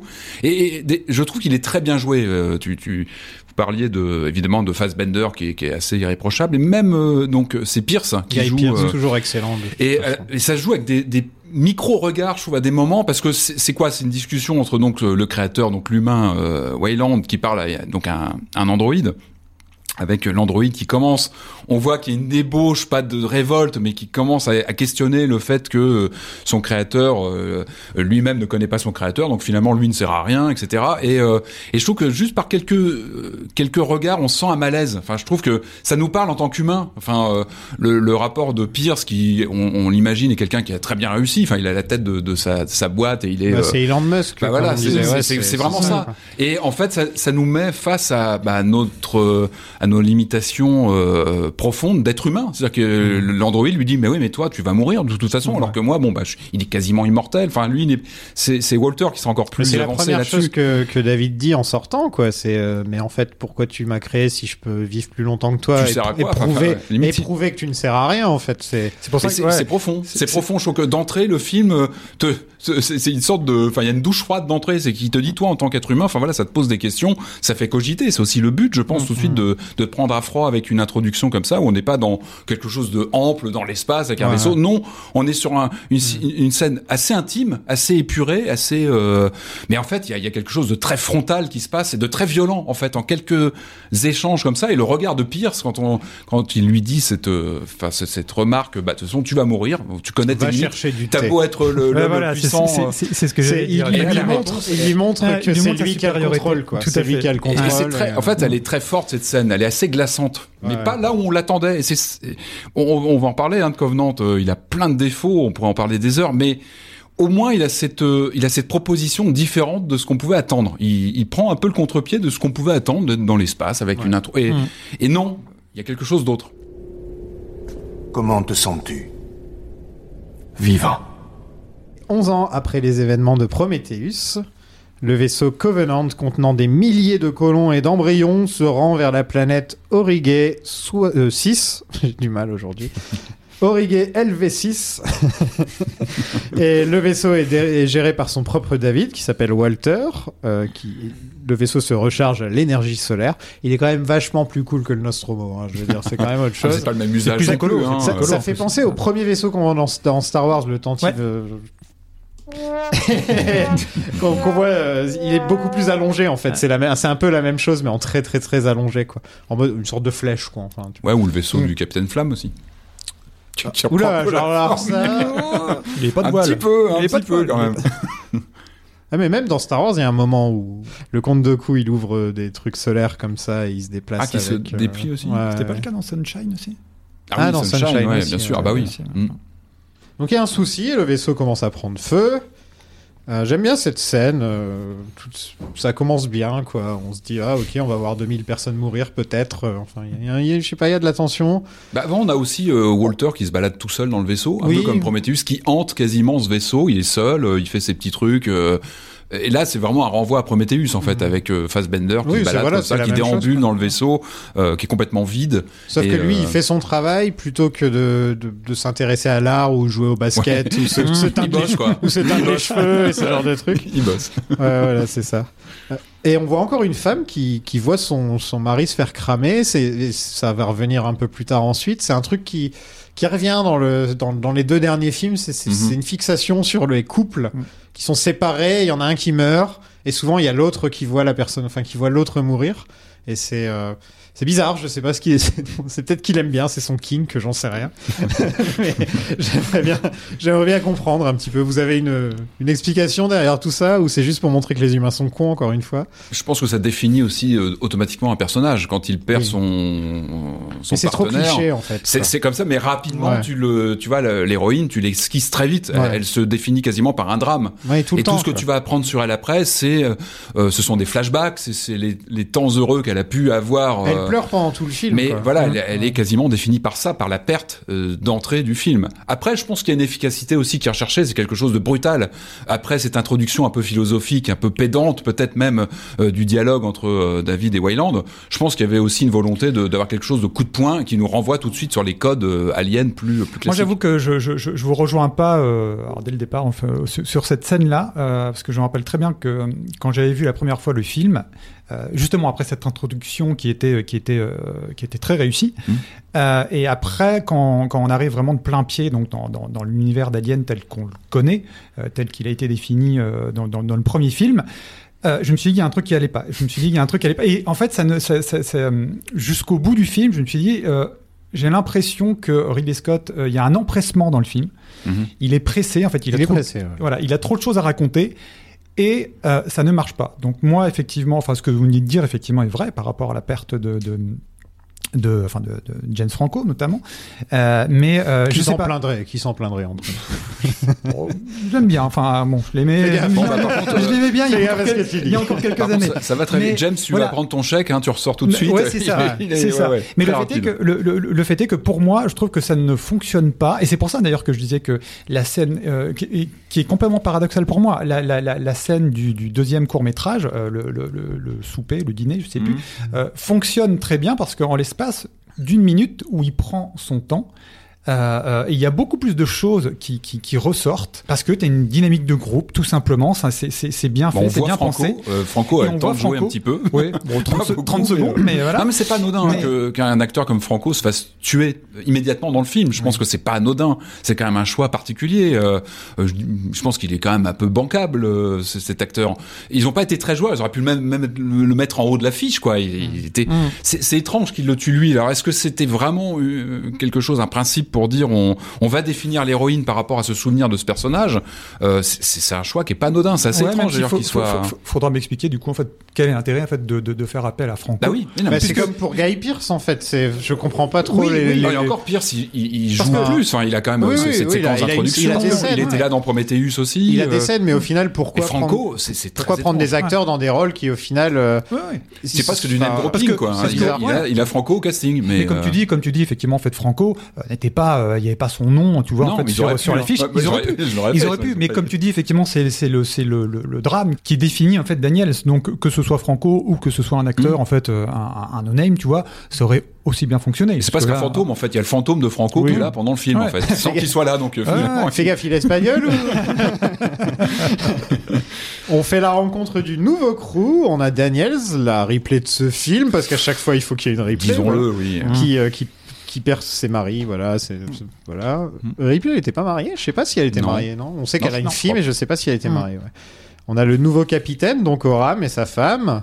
Euh, Danny McBride dans le rôle de Danny McBride. Euh, Lop, le chef de la sécurité.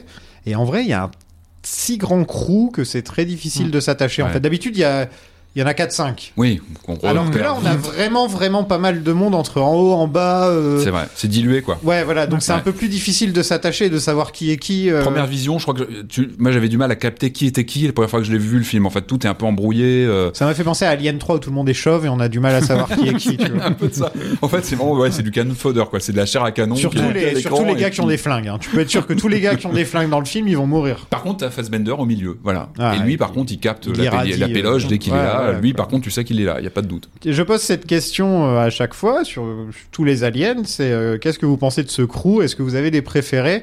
Et je pense que tout le monde va dire Danny McBride, mais est-ce que vous avez d'autres préférés que Danny McBride? Est-ce que vous aimez bien le crew comparé aux autres crews dans les aliens, par exemple?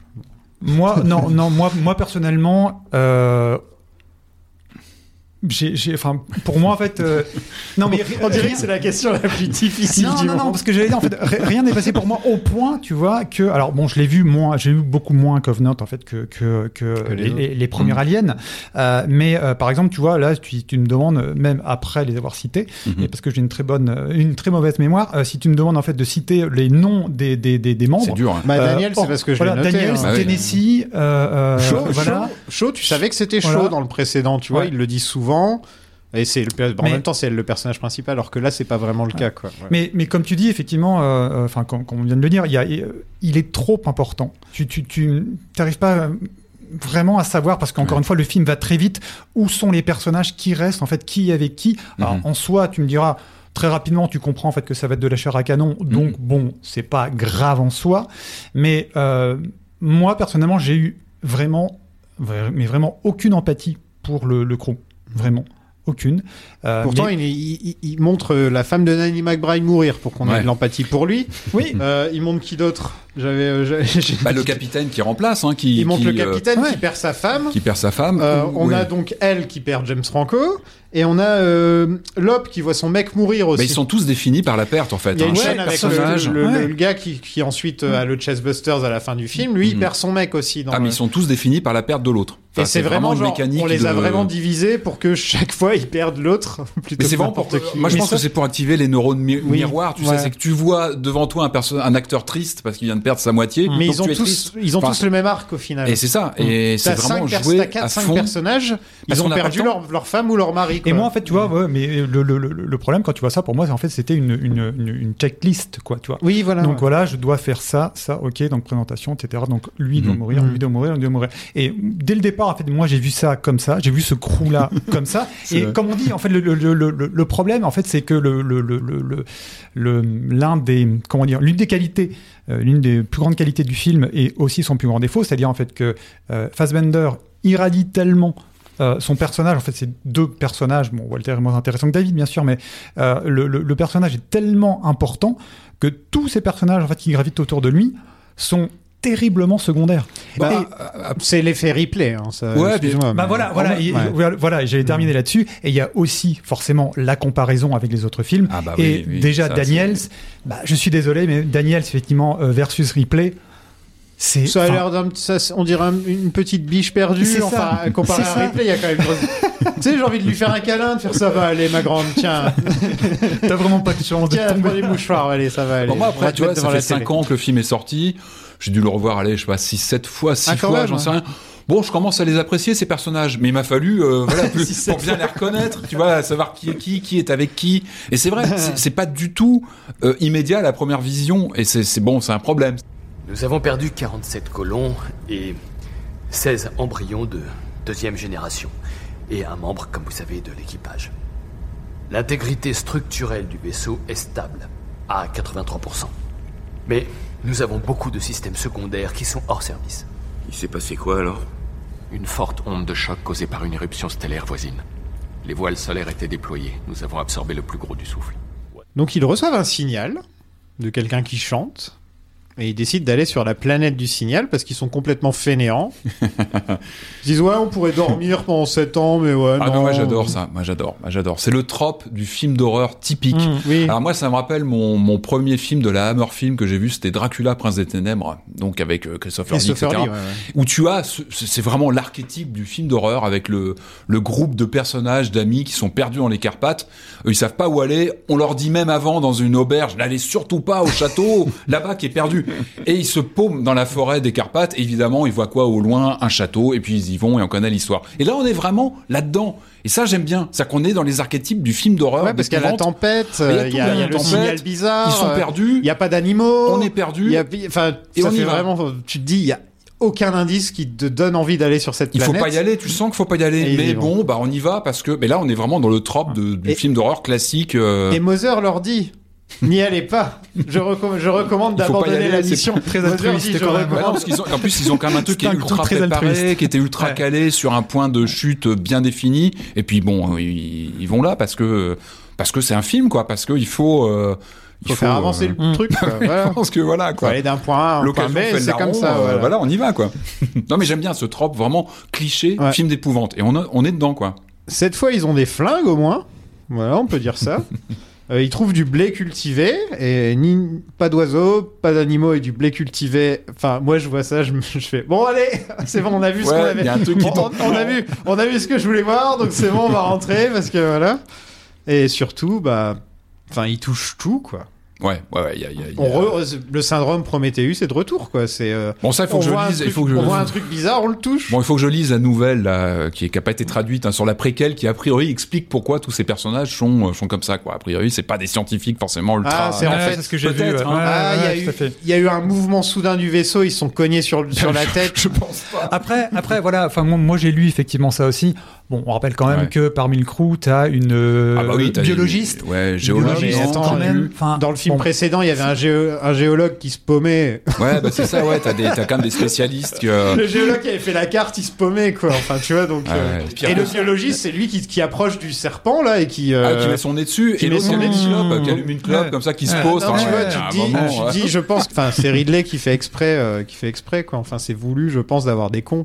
Et justement, il y a ce côté slasher que je pense que lui, il aimerait faire dans ses films aussi. C'est que dans les slashers, bah oui, ok, il y a le mec qui fait, ouais, je vais aller pisser derrière le, derrière le. Enfin, tu vois, il y a toujours. il y a vraiment- Là, il y a y deux fois. il le y dit, je y crois, un d'ailleurs, mec- dans- dans- Deux, deux fois, il y a une- un mec et une fille dans le, dans le film qui vont pisser et qui reviennent pas. disent, quoi, ouais. Non, Donc, euh, ouais, ouais.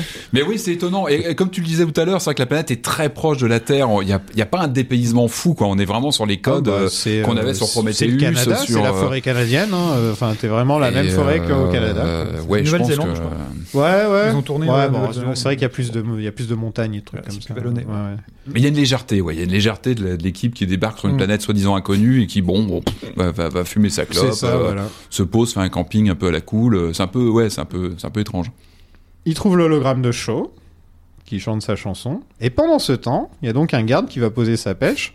Et, euh, et il se fait contaminer aussi par l'oreille euh, après avoir marché sur. Bon, là encore, en l'occurrence, il a marché dessus, c'est pas non plus vraiment de Même sa il faute. son nez dessus. non? Ah non, c'est Non, pas. non, c'est l'autre après. ouais. C'est l'autre après, Ouais. quoi. Ça rentre par son oreille. Il retourne donc vers le vaisseau, parce qu'à chaque fois que quelqu'un est contaminé, on se dit, bon, bah, on va le ramener au vaisseau. Alors là, attends, il faut quand même, euh, moi, préciser, ce film, il est loin d'être parfait. Par contre, cette séquence-là, je trouve qu'il y a une montée en, en tension. Ouais, tu sais qu'il y, y en a deux qui sont Mmh. contaminés, euh, il y a un avec truc. un- une musique qui monte, qui devient assez mécanique, assez stressant. Et je trouve vraiment, pour moi, c'est le, c'est le pic du film. Ce moment-là, en termes de tension. Et la scène avec quand le doc les enferme et tout. Ah ouais, super, je trouve quoi. que c'est c'est syncopé, le montage est rapide, Ouais. euh, c'est tourné, euh, bah, c'est ce que dit, je crois, Ridley, hein, qui voulait faire un truc à la Black Hawk, Black Hawk Down, en fait, avec quelque Mm. chose de filmé un peu caméra à l'épaule. Ouais, il y a un moment, la porte s'ouvre et la caméra bouge Bah, avec. ça bouge dans euh, tous ouais, les sens, C'est que euh, dans cette scène que vraiment il se lâche. Bah c'est ouais, il y a vraiment un pic. Moi, je trouve que Voilà. à ce moment, c'est vraiment un pic dans le film en termes de pression où vraiment Voilà. on chope le le, le, le, le spectateur. Et deux- Il y, a- il y a deux scènes dans le film, je trouve, qui sont comme ça. Et dans le film précédent, c'était un peu pareil. Il y avait deux scènes mémorables. Hmm. Et, euh, Ouais. Et là, bah, je- même voilà. le, le contaminé qui pose dans le donc dans le dans le labo en fait où il, est- il, est- il a des spasmes abominables, il est en train de se, il, il souffre le martyr. Enfin, c'est assez traumatisant le- la scène. La docteur qui panique et qui les Ah bah enferme. Qui se retrouve. Euh, euh, Bon, ils sortent du dos, ok, c'est un backbuster, j'imagine. C'est- Mhm. C'est ça, c'est son vrai nom? Ouais, je, je crois. Enfin, c'est celui qui a été donné. Bon, ce serait logique. Oui. Backbuster, Oui, oui. ouais. bon. Ça doit pas être très agréable, je pense. Et là, et c'est là qu'on commençait euh, à avoir euh, bah, peau de banane, euh, grand guignol. allez, je vais glisser sur la flaque. Et l'autre, et, et l'autre, elle arrive aussi. Elle glisse elle aussi sur la flaque. Et ensuite, elle veut fermer la porte et il y a son pied qui bloque. Mm. Et là encore, t'as as vraiment euh, Ridley, mec. On sait que t'aimes pas les gens, mais t'es pas obligé non plus tout le temps. euh, tu vois, enfin. Elle était bien la scène, mais en même temps, ça te sort un petit peu le côté. euh, Tout ce qui doit mal se passer pour elle se passe mal. Et c'est too much. Un Moi, peu, c'est, ça me fait pas rire du tout, ça m'énerve. C'est plus que c'est Ouais. crispant de te dire, mais attends, quand même. En même temps, je pense qu'ils sont condamnés, ces personnages. On le sait. Enfin, dans cette Il y a des gens qui sont disent que condamnés. c'est un nanar à cause de cette scène, par exemple. Ouais, j'irai pas, pas là. là. Non, non, non, non, je sais pas. Non, je pense que c'est pour aussi donner une dynamique. Ils sont condamnés. De toute façon, euh, euh, la nana qui est enfermée avec le. le, le- Non, mais d'autant que, d'aut- d'autant Hmm que dans sa globalité, en fait, la scène reste très forte. Ouais, il y a une panique, elle- en fait. elle C'est une très fonctionne bonne vraiment. c'est une très bonne scène. Hmm. Pour Non, moi, il y a deux, que- bonnes, deux, deux très bonnes scènes, c'est celle-là et c'est celle où David il balance tous les trucs. Quoi. Enfin, Ouais, c'est- côté de ce, ce côté euh, peau de banane, euh, j'aime beaucoup l'arrière-plan où tu vois que la donc c'est la docteur, je crois qui est qui, est- qui, qui- la première qui se fait attaquer par le néo, par le Non, c'est le, c'est la femme de McBride, non qui se fait, c'est tout bête, c'est en arrière-plan, tu le vois pas trop, mais elle se fait laminer complètement, elle Ouais. se fait démonter par le néomorphe et c'est assez glauque quand tu revois la séquence. Euh, c'est pas du tout rigolo, t'es vraiment dans quelque Mm. chose que que tu vois à peine du regard. En fait, c'est vraiment dans un dans un dans un coin de, de l'angle de, de, de caméra en fait, mais tu devines qu'elle est complètement, elle est mise en charpie et c'est, euh, enfin voilà, on commence à avoir des, des effusions de gore à ce moment-là. Je trouve que le euh, voilà, le surgissement du Bah, monstre on a euh, beaucoup plus de gore que dans le film ah bah précédent. complètement là, on sent que bah, c'était une volonté de, de revenir sur de l'horreur euh, crue. Même et- si, ouais, même, même, même si tu vois, euh, par rapport à ça aussi, euh, alors ça, ça fait encore une fois, hein, ça fait partie en fait des, des, des, des meilleures scènes du, du, du film. Mais ici aussi, tu vois, j'ai l'impression que pour chaque point positif, tu as quand même un, un, un point négatif. Et tu as le côté euh, Mhm. qui est Il- je le trouve affreux le Voilà, sur le le- néomorphe, il Ah est bah vraiment ça- pas beau. Ouais, et il est, il est pas beau, il est pas Mais réussi. même quand on le voit Donc, plus euh, grand après, il est pas oui, vraiment. Mais il est sous une ouais, lumière crue, il est sous une lumière blanche crue, et ça, c'est toujours un problème. euh, Non, c'est pas beau. Enfin, pour, pour moi, il fonctionne bien le xénomorphe justement par sa couleur noire qui peut Mm. se cacher dans les ombres, etc. Hmm. Enfin, il y a, il y a vraiment, tu sais jamais, comme dans le 2 où il sort des murs, tu vois. et, et tu. Bah, le premier, enfin, Oui, dans le premier, le bah, vaisseau beaucoup. de, de secours, il est dans les. Ouais, ouais, dans voilà, les- il se cache. alors que, alors là, euh, alors que là, non, c'est pas. euh, C'est juste, ouais, si, on, si en gros on prenait le, le, le xénomorphe, on le teint en Ah bah là, blanc, une on le teint en vision, blanc et euh, on lui dit de se tenir debout, quoi. Le Enfin, tu problème, vois, c'est vraiment T'as ça. une quoi. vision chirurgicale du, du monstre, ce qu'on ne devrait pas avoir, cette vision chirurgicale presque, voilà, sous une lumière crue. euh, c'est un monstre de l'obscurité. C'est d'ailleurs aussi pour ça que la dernière scène Ah bah. du film avec le xénomorphe ne fonctionne pas. Ah bah non, parce qu'il Voilà. est, il est en plein cadre, on le voit, Ouais. il est, enfin c'est, oui, il y a aucune suggestion. euh, Mm. Et là, là, c'est l'archétype, cette séquence, moi je la trouve réussie parce que montée en puissance, parce que gore, et, Et la musique, effectivement, monstre et la musique, ouais, qui est assez martiale, assez, euh, assez rythmée. Les émotions aussi, c'est vrai que l'appel de secours vers le, le vaisseau, euh, le vaisseau euh, qui les attend en, en renfort, qui est, qui est resté donc euh, à l'écart. Pareil, il y a une panique qui passe par, euh, par les acteurs, qui sont, enfin, qui sont Ah, les acteurs bien. sont bons, hein, dans le je pense que le casting Ouais. est bon parce que vraiment il y a des émotions de, de stress et d'urgence qui passent. Et encore une fois, le montage est très très rythmé à ce moment-là. Et je trouve Ouais, que ça, très ça cut, monte ouais. bien. Mm. Après, effectivement, le monstre, on commence à se dire, oula, ouais, Ouais, on le voit bien. Quoi. Ensuite, on a la scène donc euh, qui fait un peu penser à Jurassic Park 2 où ils sont dans les champs et il y a des Mhm. aliens qui arrivent de partout Avec les avec raptors, les hein. raptors. Pareil, Ouais, gore, ouais, là ouais. c'est gore, c'est méchant aussi. Ouais. On sent qu'il est vénère quand même, euh, Mm. Ridley, sur. sur Bah, dans, dans le premier, il était beaucoup plus dans un truc contemplatif. Ouais. euh, on va plus réfléchir. Et dans le 2, c'est plus bon, ah, bon allez cette fois, on y va, quoi. vous m'avez emmerdé, la Fox m'a T'as emmerdé. la mâchoire donc- qui Ouais, saute, voilà, t'as du, ouais, cette Voilà. séquence-là dans les, dans les herbes, là, c'est, t'as, t'as quand même un, t'as quand même un, c'est un néomorphe qui fait du kung-fu, quoi, qui Ouais. fout un grand coup de latte à un des personnages. Mais il y a un truc qui est rigolo par rapport à ça aussi, c'est, c'est- alors quand, quand, quand tu, euh, quand tu euh, regardes sur le net, en fait, il y a toutes des thé- il y a beaucoup de théories sur justement le temps que met la créature Ah, à oui. sortir, Mhm. puisque euh, si euh, Très euh, rapide, là. hein. Voilà, c'est très très rapide. Et alors bon, enfin, je vous laisse, je vous laisse aller voir sur internet. sortir mais du dos Ouais, sortir même, du dos. ouais, en fait, et même en fait après, tu sais Ah, quand ils sont, quand ils sont dans, dans les champs à se développer, en fait, à sortir, Ah oui, etc. va et à gambader, c'est quand même Parce beaucoup plus rapide que ce que nous que on, dans Alien, on nous ouais. a appris dans Alien. Il faut que tu reviennes tout de suite. Il faut, il faut que tu reviennes à la navette tout de suite. Ouais, ça j'ai compris, mais on avance déjà aussi vite que possible. Tom, allez, tu te lèves. On y est presque. Je sais pas ce qu'il a, putain.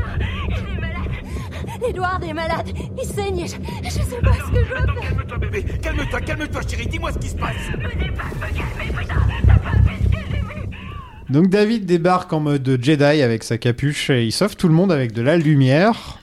Et là, il les emmène dans une ville où tout le monde est mort, un peu comme, comme Pompéi. Hein, ça ressemble carrément à Pompéi, quoi. Mhm. Et ça, encore une très bonne idée. Hein. T'arrives dans cet endroit où tu te dis, waouh, qu'est-ce qui s'est passé? Je préfère Covenant à Prometheus. c'est grave, c'est interdit Ah mais non, mais il y a rien d'interdit, euh, pas du tout. Non, mais parce que dans le film précédent, je- dans l'épisode précédent, j'avais expliqué justement que je m'en foutais de Wieland, je m'en foutais de ça et de ça, etc. Et qu'en fait, ce qui m'intéressait le plus, c'était Ripley et le xénomorphe. Bon, je peux pas avoir Ripley, mais ça a été remplacé par David, qui est très intéressant aussi, voire plus, enfin, d'une façon très très différente que Ripley, parce qu'au final, Ripley c'est action hero. euh, Mhm. Là, tu peux vraiment creuser plus le truc. Et il y a le xénomorphe. Donc je crois que et, et on voit pas beaucoup les ingénieurs que j'aime vraiment pas. Donc je pense que c'est c'est bien. On- Ah puis euh, David qui a un style pas possible. a- Assassin's Creed c'est avant ou après, Le- je sais le- plus. ouais, il a fait. Assassin's Creed juste après. ou Mais même Oh, il Cross, cross Star Wars, Le- comme, le- comme tu disais. hein. Le côté, euh, le côté où il y a, il y a plus de gore, ça me plaît plus aussi. Mhm. J'ai pas eu peur dans Prometheus, alors que là, quand même, la scène du backbuster avec la, Ouais, puis il y a la- quand même une le ambiance à la fin. et tout, enfin. Ce qui est marrant là sur ce passage-là, c'est qu'on passe d'une ambiance de stress total, euh, très rythmée, euh, assez, assez, euh, voilà, assez. On peut le revoir plusieurs fois, c'est toujours assez stressant. Et on arrive sur cette, cette séquence de découverte de la, de la nécropole, en fait, où tout est détruit, où on est sur une ambiance très crépusculaire. Le, les enfin, on est dans le noir, enfin, tout est sombre, tout est morbide. Et là, je trouve que le, jeu- le, le film, il, a, il affirme vraiment une ambiance morbide, noire, sombre. Et là, vraiment, on s'en rend compte à ce moment-là où on arrive sur quelque chose de, enfin, de, de, de morbide, de, de... À l'image du personnage, en fait, à Ouais. l'image de David. Quoi. Donc, Mhm. euh, Ouais, dans Prometheus, je trouve que, je sais pas, ça manquait euh, d'endroits aussi mémorables comme ça, euh, parce qu'on retourne justement dans les vaisseaux à l'origine de Oui, mais il avait, premier euh, Alien, etc. Je pense qu'il avait les plans de déployer trouve ça sur là, trois, euh, trois, juste quatre les films. hein, euh, T'avais une architecture comme dans Prometheus qui était Ah non, non, impressionnante. non, mais c'est pas vois, ça, c'est que je veux dire ah, une, une sorte d'une une énorme place avec un dôme au Mmh. milieu et que des gens morts pétrifiés Mmh. comme dans Bon Pays, hmm. c'est quand même un peu plus métal. On est d'accord, vois, on c'est- est d'accord. c'est- c'est- Ouais. voilà. Donc euh, David explique qu'en gros ils ont merdé en se garant et que c'est pour ça que tout le monde est mort. c'est vraiment ça son explication. Je suis désolé, on a, on, a, on a dû merder quelque part en se garant et, euh, voilà. David et Walter font connaissance et une sorte de... On, a tellement, tellement progressé dans le, dans, dans le milieu du, des effets spéciaux quand on réfléchit d'avoir Michael Fassbender qui embrasse Michael Fassbender à la fin du film et tu... Enfin, pas une seule fois tu te dis, tiens, c'est Hmm. c'est mal fait ou enfin... Mais ça, j'y pensais. je en- repensais en- à Superman 3 euh, Bah par oui, exemple où Superman est méchant et il se bat contre le contre Mmh. le contre enfin tu vois vraiment le truc quoi Bah, et maintenant souvent, c'est euh, euh, dans les années 90 ou 80, une scène comme ça, t'aurais eu une porte au milieu, histoire Ouais, de voilà, voilà, voilà, exactement. T'avais toujours un truc Comme au dans la et, et là c'est là c'est magnifique Ouais. c'est magnifique quoi t'as littéralement deux Michael Fassbender qui s'embrassent quoi C'est Là, c'est après. Hein, oui mais je veux dire juste dans le réalisme ils du sont truc déjà. Ils se disent oui mais du réalisme du truc je veux dire on a le droit de sauter comme ça pour dire Juste- Mais non, après, euh, c'est du tracking aussi. En fait, Ouais. il explique ça aussi. En fait, euh, Ridley Scott revient sur cette séquence-là en l'expliquant euh, d'un point de vue technique comment ils ont comment ils l'ont créé. Mais après, oui, effectivement, c'est. c'est- Mais moi c'est- j'adore c'est ce bluffant, côté, euh, tu vois, maison hantée, château hanté, gothique en fait. Euh, je parlais de la Hammer tout à l'heure. Ah, c'est pour ça que tout le monde disait maison hantée dans, dans Covenant, c'était à cause de, du fait qu'ils sont chez David et qu'il y a des. Bah, pour moi, ça, ça ressemble à, enfin, a- au laboratoire de Frankenstein. bah, il y a vraiment Oui, ça. Il y a vraiment Mais j'y avais même pas pensé. Il y a pas fait, mal de, de- oui, de références gothiques, de motifs gothiques avec le laboratoire, le, le vieux manoir Ouais, décrépit. Euh, euh, Avec les vraiment- rouleaux aussi, en fait, tu vois, en fait, que, Mmh. Ouais, les un peu plus tard, les rouleaux. Ouais, enfin, ouais, on est vraiment sur quelque chose qui renvoie bah, à la Hammer et à d'autres. Ouais, et puis à un moment, il y a la momie et tout. J'ai pas regardé le même film. J'ai regardé un truc avec Tom Cruise à la place. ah, c'est Van Helsing, ça c'est autre chose. Euh, il lui apprend à faire de la flutine, c'est très euh, phallique, euh, voilà. En plus, surtout, il lui dit I'll do the fingering, et là, tu te dis bon, d'accord. Avec le bout du doigt, je sais plus comment Ouais. lui il dit. ouais. Donc Walter est un modèle plus récent, qui est moins humain, Mhm. pour expliquer un peu pourquoi euh, les, les, les robots dans les autres films, ils sont un peu moins David humains. trop trop humain, trop Ouais. proche de l'humain, Mm. donc euh, effrayant. Enfin, il, je crois qu'il emploie le terme. Vous faisiez Ouais. peur parce Bah, la que vous première étiez question, inquiétant. qui- là, quand tu vois la Tu première question qu'il pose, tu te dis Il dirait fait psychopathe peur, quand même les, ouais, les androïdes là. Après, Mais, on a euh, connu il- ça dans Blade Runner. On connaît, on connaît à quoi ça nous amène. Hein, donc, Mais, euh, mais on a de plus en plus. euh, Enfin, ça, ça se retrouve un peu avec Terminator, les deux films Prometheus et Covenant, pourrait limite partie. Ça pourrait être une sorte de crossover euh, Terminator. Ça pourrait expliquer un petit peu Dark Fate, Dark Fate, et t'as Schwarzy qui déboule en. Dark Fate Covenant. enfin, à la fin, il y a Walter et, et David qui se battent, et je trouve que ça, ça fait très Terminator dans le concept, en fait. Oui, oui, oui, euh, ouais, euh, choc des titans Ouais. un peu où ils sont. Non, euh, puis deux robots qui se battent, tout simplement. Tu vois, je Ouais, on voit que c'est des programmes, ils ont des coups Voilà. qui sont presque scriptés, enfin, tu vois, qui se connaissent. Euh, Donc David parle de Ozymandias et là on a un flashback et je trouve que le flashback est très mal placé dans le film. Euh, Il aurait eu beaucoup plus d'impact vers le vers la fin du, enfin vers le milieu du troisième acte ou un truc comme ça. C'est quel Ou- flashback, pardon ça, Bah, c'est euh, celui où on le L'arrivée voit- de David. Ce qui est la Ah meilleure oui. scène du film, enfin, Ah, oui, oui, oui, oui, qui, oui. qui est magnifique quoi. Qui était Et aussi qui- dans les séquences euh, pré, Oui. euh, enfin Dans sur le- internet, qui était Oui, et diffusé. ça va, le Premier euh, court métrage. Ouais, où on Ouais, ça voyait me- ça- euh, c'est dommage. etc. Ça, c'est et, dommage. et on voyait qu'il éliminait en fait les. Alors moi, choc, choc euh, sur ce passage. Parce que Choc d'ailleurs, parce que selon les dires, selon, ce- ce- selon les dires en fait de, de, de, de Scott, euh, à la base, le, ce, ce flashback qui pour le coup effectivement en fait est l'une des scènes euh, est, est- est l'une des scènes les plus marquantes, les plus fortes du film. Et donc d'après les dires de Ridley Scott, à la base, euh, ce, ce flashback n'était pas prévu. et c'est lui qui a fait le forcing. Oui, il l'a mis deux euh, fois. Il l'a mis euh, dans le film Bah et ouais, dans carrément. l'extension. Bah, était tellement euh, bien, tellement, tellement en fait, je trouve attends, ça, je trouve ça vachement dommage déjà qu'il l'ait montré avant le film parce que ça te spoil le fait que David tu as tué tout le monde. ouais, et donc et- Ouais. Déjà, c'est très, c'est vraiment dommage Bon, parce que ça, c'est un secret de polichinelle. ça te, quand tu- ouais, mais non, ça te cache un peu, ça te gâche un peu le truc. Et ensuite, là, il le place à un moment où je sais pas, ça devait être au, au moment où on se rend compte que David est méchant, que Mhm. là, on apprend avec le flashback. Mais là, on l'apprend, il le, enfin, il, on l'apprend avec Walter. et donc, pendant tout le reste du film, on sait que David est déjà méchant.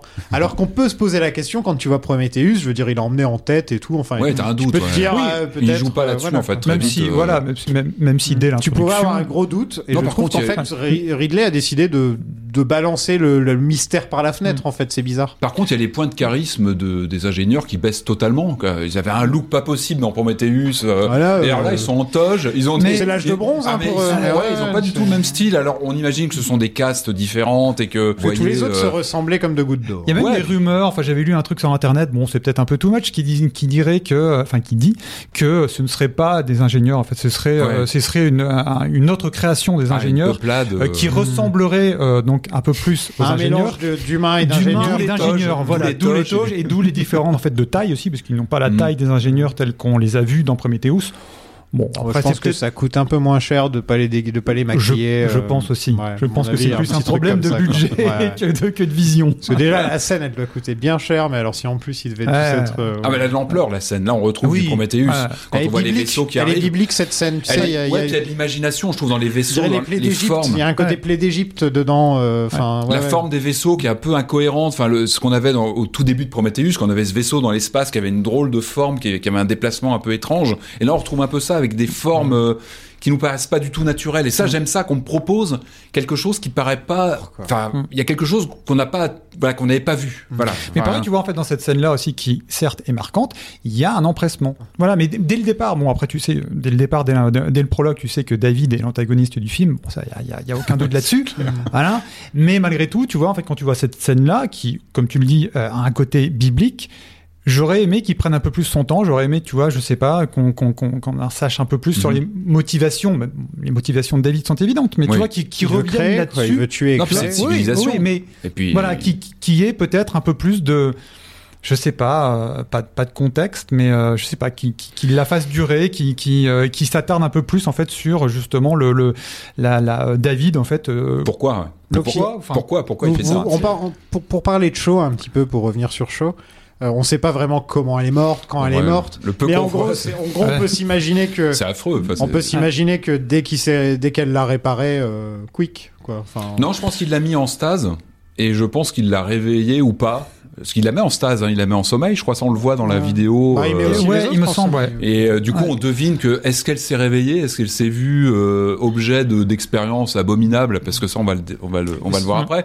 Euh, faut espérer pour elle qu'elle s'est pas réveillée à moitié. euh, bon, bref, mais c'est un martyr en fait ce personnage, parce que c'est un martyr à la fois de de, de, de David, mais aussi des films, parce qu'elle était érigée en en héroïne de Prometheus, En et là, elle quoi. est euh, atomisé comme X était atomisé à la fin de, de Aliens, euh, à la- à l'ouverture du troisième. Et là, on se retrouve avec un personnage comme ça qui est complètement euh, supprimé. On a le gros plan sur, euh, sur David et il y a presque une larme dans son regard au moment où il lâche les bombes. Et j'ai trouvé ça très bien fichu. Est-ce que les androïdes peuvent, peuvent pleurer? Oui, Ouais, parce a- qu'a priori, il il a- pleure, Et j'ai trouvé ça bien oui, joué. de ça. en fait que ses cheveux et ça euh, peuvent pousser, En tout cas, il y sa a- barbe peut, peut Il y a pousser. une petite larme quand il, le voilà, quand il tue toute cette peuplade. Donc Ouais, euh, voilà, ouais. ça a médité.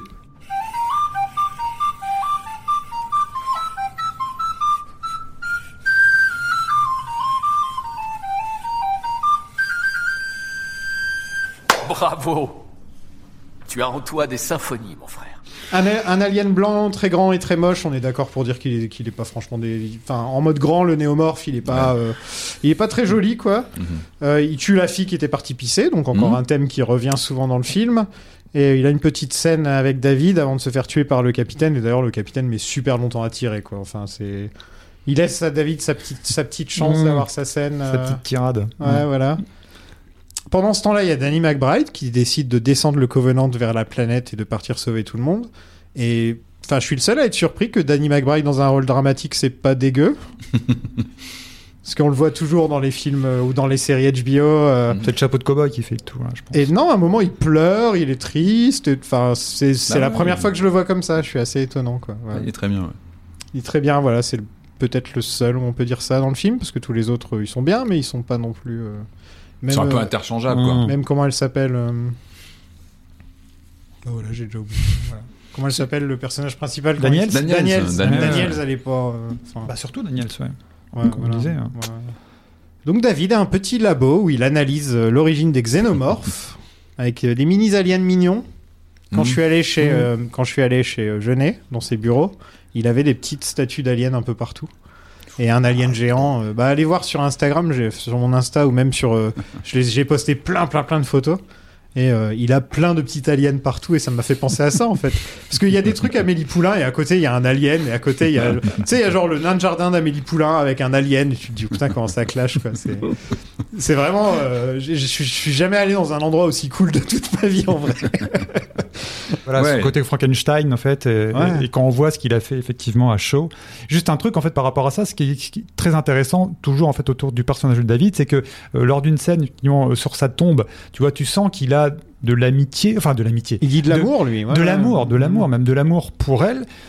Et au final, quand tu vois ce qu'il lui fait, Bah, il respecte le sacrifice qu'elle a fait en fait, t'as l'impression. par certains côtés, oui. Ouais. Par certains côtés, oui, mais sa vision, en fait, est plus forte, en fait, des sentiments euh, que, que les sentiments qu'il aurait pu avoir euh, pour, pour elle, quoi. Mais en fait, il veut vraiment ressentir l'amour. Il, il embrasse deux personnages dans le film. À un moment, il demande même est-ce que c'est comme ça qu'on fait? Mais il est en quête Euh, d'humanité. Enfin, il est en quête de- problème de. En de- fait, de- maintenant qu'il a créé, sur la fin, euh, il a créé, il a détruit. Donc ça, il est aussi, il est aussi fort que les que les ingénieurs ou que les humains. Il a Mais il est génial avec sa toge et tout. Il est archiviste. Il a, il a tous ses Ouais, papiers. Ouais, mais il a créé, il a tué, il a détruit, il a fait ce qu'il voulait, il a appris, il a appris tout ce qu'il avait à apprendre. Et à la fin, il lui reste qu'une seule chose, c'est à- c'est l'amour. Il a, il a pas l'amour, il a pas les sentiments, il a pas l'amour, et c'est la seule chose qui lui reste à la toute fin. Euh, à conquérir en fait. Et ça c'est le truc qu'il recherche à fond dans le film quoi. Juste à, à re- c'est même pas d'être aimé c'est vraiment pouvoir ressentir de l'amour pour quelqu'un. Et il, pense même que Walter est amoureux des humains. Alors que non Mhm. Walter est programmé pour aimer les humains. Et il a une petite forme de jalousie du fait que, que, que Walter se sacrifie sacrifie sa main etc pour les humains. Lui il dit bah moi je suis pas capable de ça quoi. Je suis ma propre personne et euh, Mhm. Ouais, c'est. euh, c'est- Enfin, David est clairement le, le, me- le meilleur personnage de. Non, c'est un personnage complexe et fascinant. Ouais, carrément. Non, ce qui est marrant, c'est qu'il y a deux plans euh, champ contre champ où euh, Fassbender répond à Fassbender. On- voit les deux personnages en fait Mm. euh, sur les mimiques. Enfin, il joue vraiment Ah, deux personnages qu'on connaît au premier coup d'œil en Mm. fait. Et ça, je trouve ça euh, très fort sur ces séquences où il se répond à lui-même. En fait, c'est. euh, C'est étonnant que Fassbender n'ait jamais eu, à part peut-être Shame et Hunger, c'est quelques-uns des premiers films qui l'ont révélé, il a jamais eu ce film à Oscar. il s'est ramassé totalement avec Assassin's Creed, hein, je Mhm. pense qu'on peut le dire. Mhm.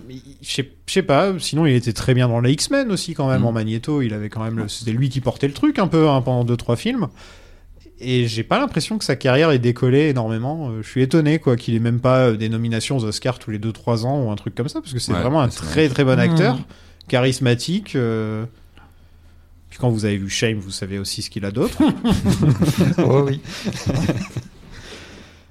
On voit Shaw, donc on en a déjà parlé. Elle a pas eu une belle fin, la pauvre. hein, euh, franchement, euh, elle méritait mieux, quoi. Elle avait rien fait de mal.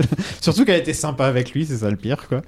Elle dit, en plus, il il disait clairement, ouais, euh, elle a été plus sympa que tous les humains que j'ai connus, en plus, quoi. Enfin, Mhm. c'est vraiment un psychopathe, quoi. Euh, David explique à Walter qu'il en a marre des humains, car ils méritent de mourir de toute façon. Et là, il l'embrasse et il le plante avec sa flûte. Encore une fois, c'est très euh, phallique de se planter soi-même avec une flûte, si vous voyez ce que je veux dire. les facehuggers attaquent tout le monde et c'est là qu'on a donc Mm. les facehuggers qui sautent. Ah. Et ça manquait ça dans la saga, je trouvais non que Ouais, les facehuggers soient mieux, mieux utilisés comme ça. Quand est-ce qu'il y a eu des scènes avec les facehuggers au final euh Bah, dans Aliens. Aliens, Où ils tu en sautent comme euh, ça un moment Oui, oui, je- t'en as une en fait dans l'infirmerie, effectivement, où tu vois que ah, ils peuvent. euh, Ouais. Ah, on les voit sauter. Ouais, ouais. ils sautent vraiment. en fait, Mais, tu mais vois, je veux dire ont- une scène où genre les marines se font attaquer par des facehuggers. C'est très étonnant qu'il n'y ait jamais eu une scène avec plein de facehuggers sur les murs et partout qui sautent. Mais, Enfin, Ouais. En plus ils font de l'acide et tout. Enfin c'est des mini aliens quoi. Faut jouer à Alien Trilogy pour ça. Oui, sur la Sega C'est Saturn. c'est vrai. Mais ça c'est pas dans la saga, c'est dans la Sega. Je suis désolé, c'est pas pareil. Je me nomme Ozymandias, roi des rois. Contemplez mes œuvres, ô vous les puissants, et soyez-en affligés. Et le vrai xénomorphe apparaît enfin. Est-ce que c'est vraiment le vrai xénomorphe qu'on voit dans le premier Alien? C'est enfin. Bah si, si non, on serait tenté de dire que non, si on en croit justement la, la, la, la vitesse la- de, de, la de gestation, oui. euh, toujours ce, ce- cette fameuse problématique. Euh, et puis après, donc pour moi, en fait, le xénomorphe de Covenant, euh, c'est un mix entre le, le- celui du premier et du 3, Ouais. Euh, où il a cette vélocité, effectivement, euh, que tu ne connaissais pas du tout. Il a moins de tubes dans le dos aussi. Et il a moins de tubes dans le dos. Mhm. Et puis après, donc, comme on disait en fait tout à l'heure, je trouve que la séquence marche moins bien parce que bah, euh, voilà, c'est comme tu disais, Patrick, Mhm. c'est grand angle, c'est c'est, euh, à ciel ouvert, euh, il saute Ça partout. C'est pas CGI, du tout en fait ce que CGI, t'entends en euh, fait d'un xénomorphe tout du moins. Et la CGI en plus. ouais, ouais. Ouais, c'est mal utilisé le xénomorphe parce qu'autant euh, tu sens que Ridley, euh, il est plus dans le Cameron que dans le Ridley dans ce film un petit peu sur les bords en fait. Il y a la scène dans les champs où ils se font attaquer, il y a la scène, euh, il y a, il y a les, bah, les facehuggers qui sautent, euh, là il y a l'alien qui est beaucoup plus euh, agressif et qui court et qui... Enfin je On le trouve... voit y a- trop. Enfin, il Ouais, est c'est marrant, c'est un peu Ouais. Ridley qui fait son aliens par moment. Enfin, Mais c'est pas pour rien si on parle d'un film de maison hantée sur le premier. Hein, c'est Ouais. que l'absence, c'est souvent même l'absence du monstre qui est plus inquiétante. Que Parfois même le, le voir est presque un soulagement Mm. parce qu'on met à un Mm. endroit la menace. Quand il n'est pas présent dans le cadre, tout est effrayant. Le moindre coin de, de, de couloir, la moindre porte, tout est effrayant. Et là, bah là, on est dans l'antithèse totale. Surtout dans le premier Alien, où, Ah bah, euh, comme on le voit en fait à la fin du film, euh, il se confond justement Ah bah oui, avec ce- tous ces- ce- euh, avec le décor, tu vois. Complètement. Donc, euh, il- quand on le voit pas, on a peur de tout en fait. Et Mm. ça, c'est dans le premier. Attention. Et là, là, on est dans l'inverse total. C'est-à-dire que là, on le voit plein cadre. Il fait pas peur. Il est, il est plutôt gênant en fait. Euh, Comment- un. Quelqu'un peut m'expliquer le, le chemin de la création du xénomorphe? Comment il a eu les, œufs- les œufs euh, Alors, attends, reprenons David les notes. parce que c'est- Comment, c'est il a, eu les, comment il a alors. eu les œufs, David Les œufs, pour moi, en fait, Il les a créés Oui, ça c'est une vraie il les question crée. parce qu'il n'y a pas de reine. il les crée. Parce que Donc, normalement, oui, il oui, est- oui, mais il Ok. les crée, c'est une création. Ok, question que tout le monde a Mais- posée, j'imagine. Comment les œufs ils se sont retrouvés dans le vaisseau de l'ingénieur euh, dans le premier Alien? Bah, le problème, c'est qu'en fait, c'est Covenant euh, partout, et Ouais. le quatrième film, C'est. David qui aurait expliqué comment il, C'est ça, c'était ça comment il but. aurait hein. retrouvé d'autres ingénieurs et. euh, Bah, on rappelle que le but, en fait, de ces, ces- ces- ces- cette euh, quadrilogie, on va dire, ou trilogie, c'était de faire le lien, euh, tu Ouais. vois, enfin, de- Ouais, de, de, nous premier. mener jusqu'au premier. C'est ça le truc. Donc, forcément, en fait, aujourd'hui, il y a beaucoup de questions sans réponse, et je pense pas qu'on aura la réponse. Ouais, on va euh, voir, on va voir le crew du Nostromo en train de, bah, en train de, de miner quoi. Hmm. Ce sera ça pendant tout film. On va découvrir comment ils ont eu Germinal. le, ils ont eu tout- ça. le coup du grisou et tout. Il y a McBride qui débarque. Et l'alien s'accroche au vaisseau. euh, donc Daniels part en mode replay pour la première fois du film où elle décide d'être replay. Et euh, alors qu'elle a rien foutu du film en vrai, hein. elle a vraiment rien foutu du film. Je, je sais pas comment elle survit parce qu'elle est balancée à travers euh, tout le truc. Et... Il- Depuis quand il est par balle aussi l'alien? Que dans le 2 ils en tuent plein. Ouais, les plus gros calibres, on va dire. Ouais, ils ont des. Ah oui, ils ont Bah, des énormes flingues, Ouais, ils là. ont des gros calibres. bruit, donc, euh, euh, c'est- Non parce que là, euh, là, euh, l'alien il montre bien à quel point il survit quoi pendant le pendant ces. Hmm. On le voit vraiment quoi, il se prend plein de trucs dans la tronche et il, il tient à chaque fois alors que c'est c'est l'impression que j'avais de l'alien toujours, mais en voyant justement les quatre films, je me suis rendu compte que par moment il est plus fragile que d'autres quoi.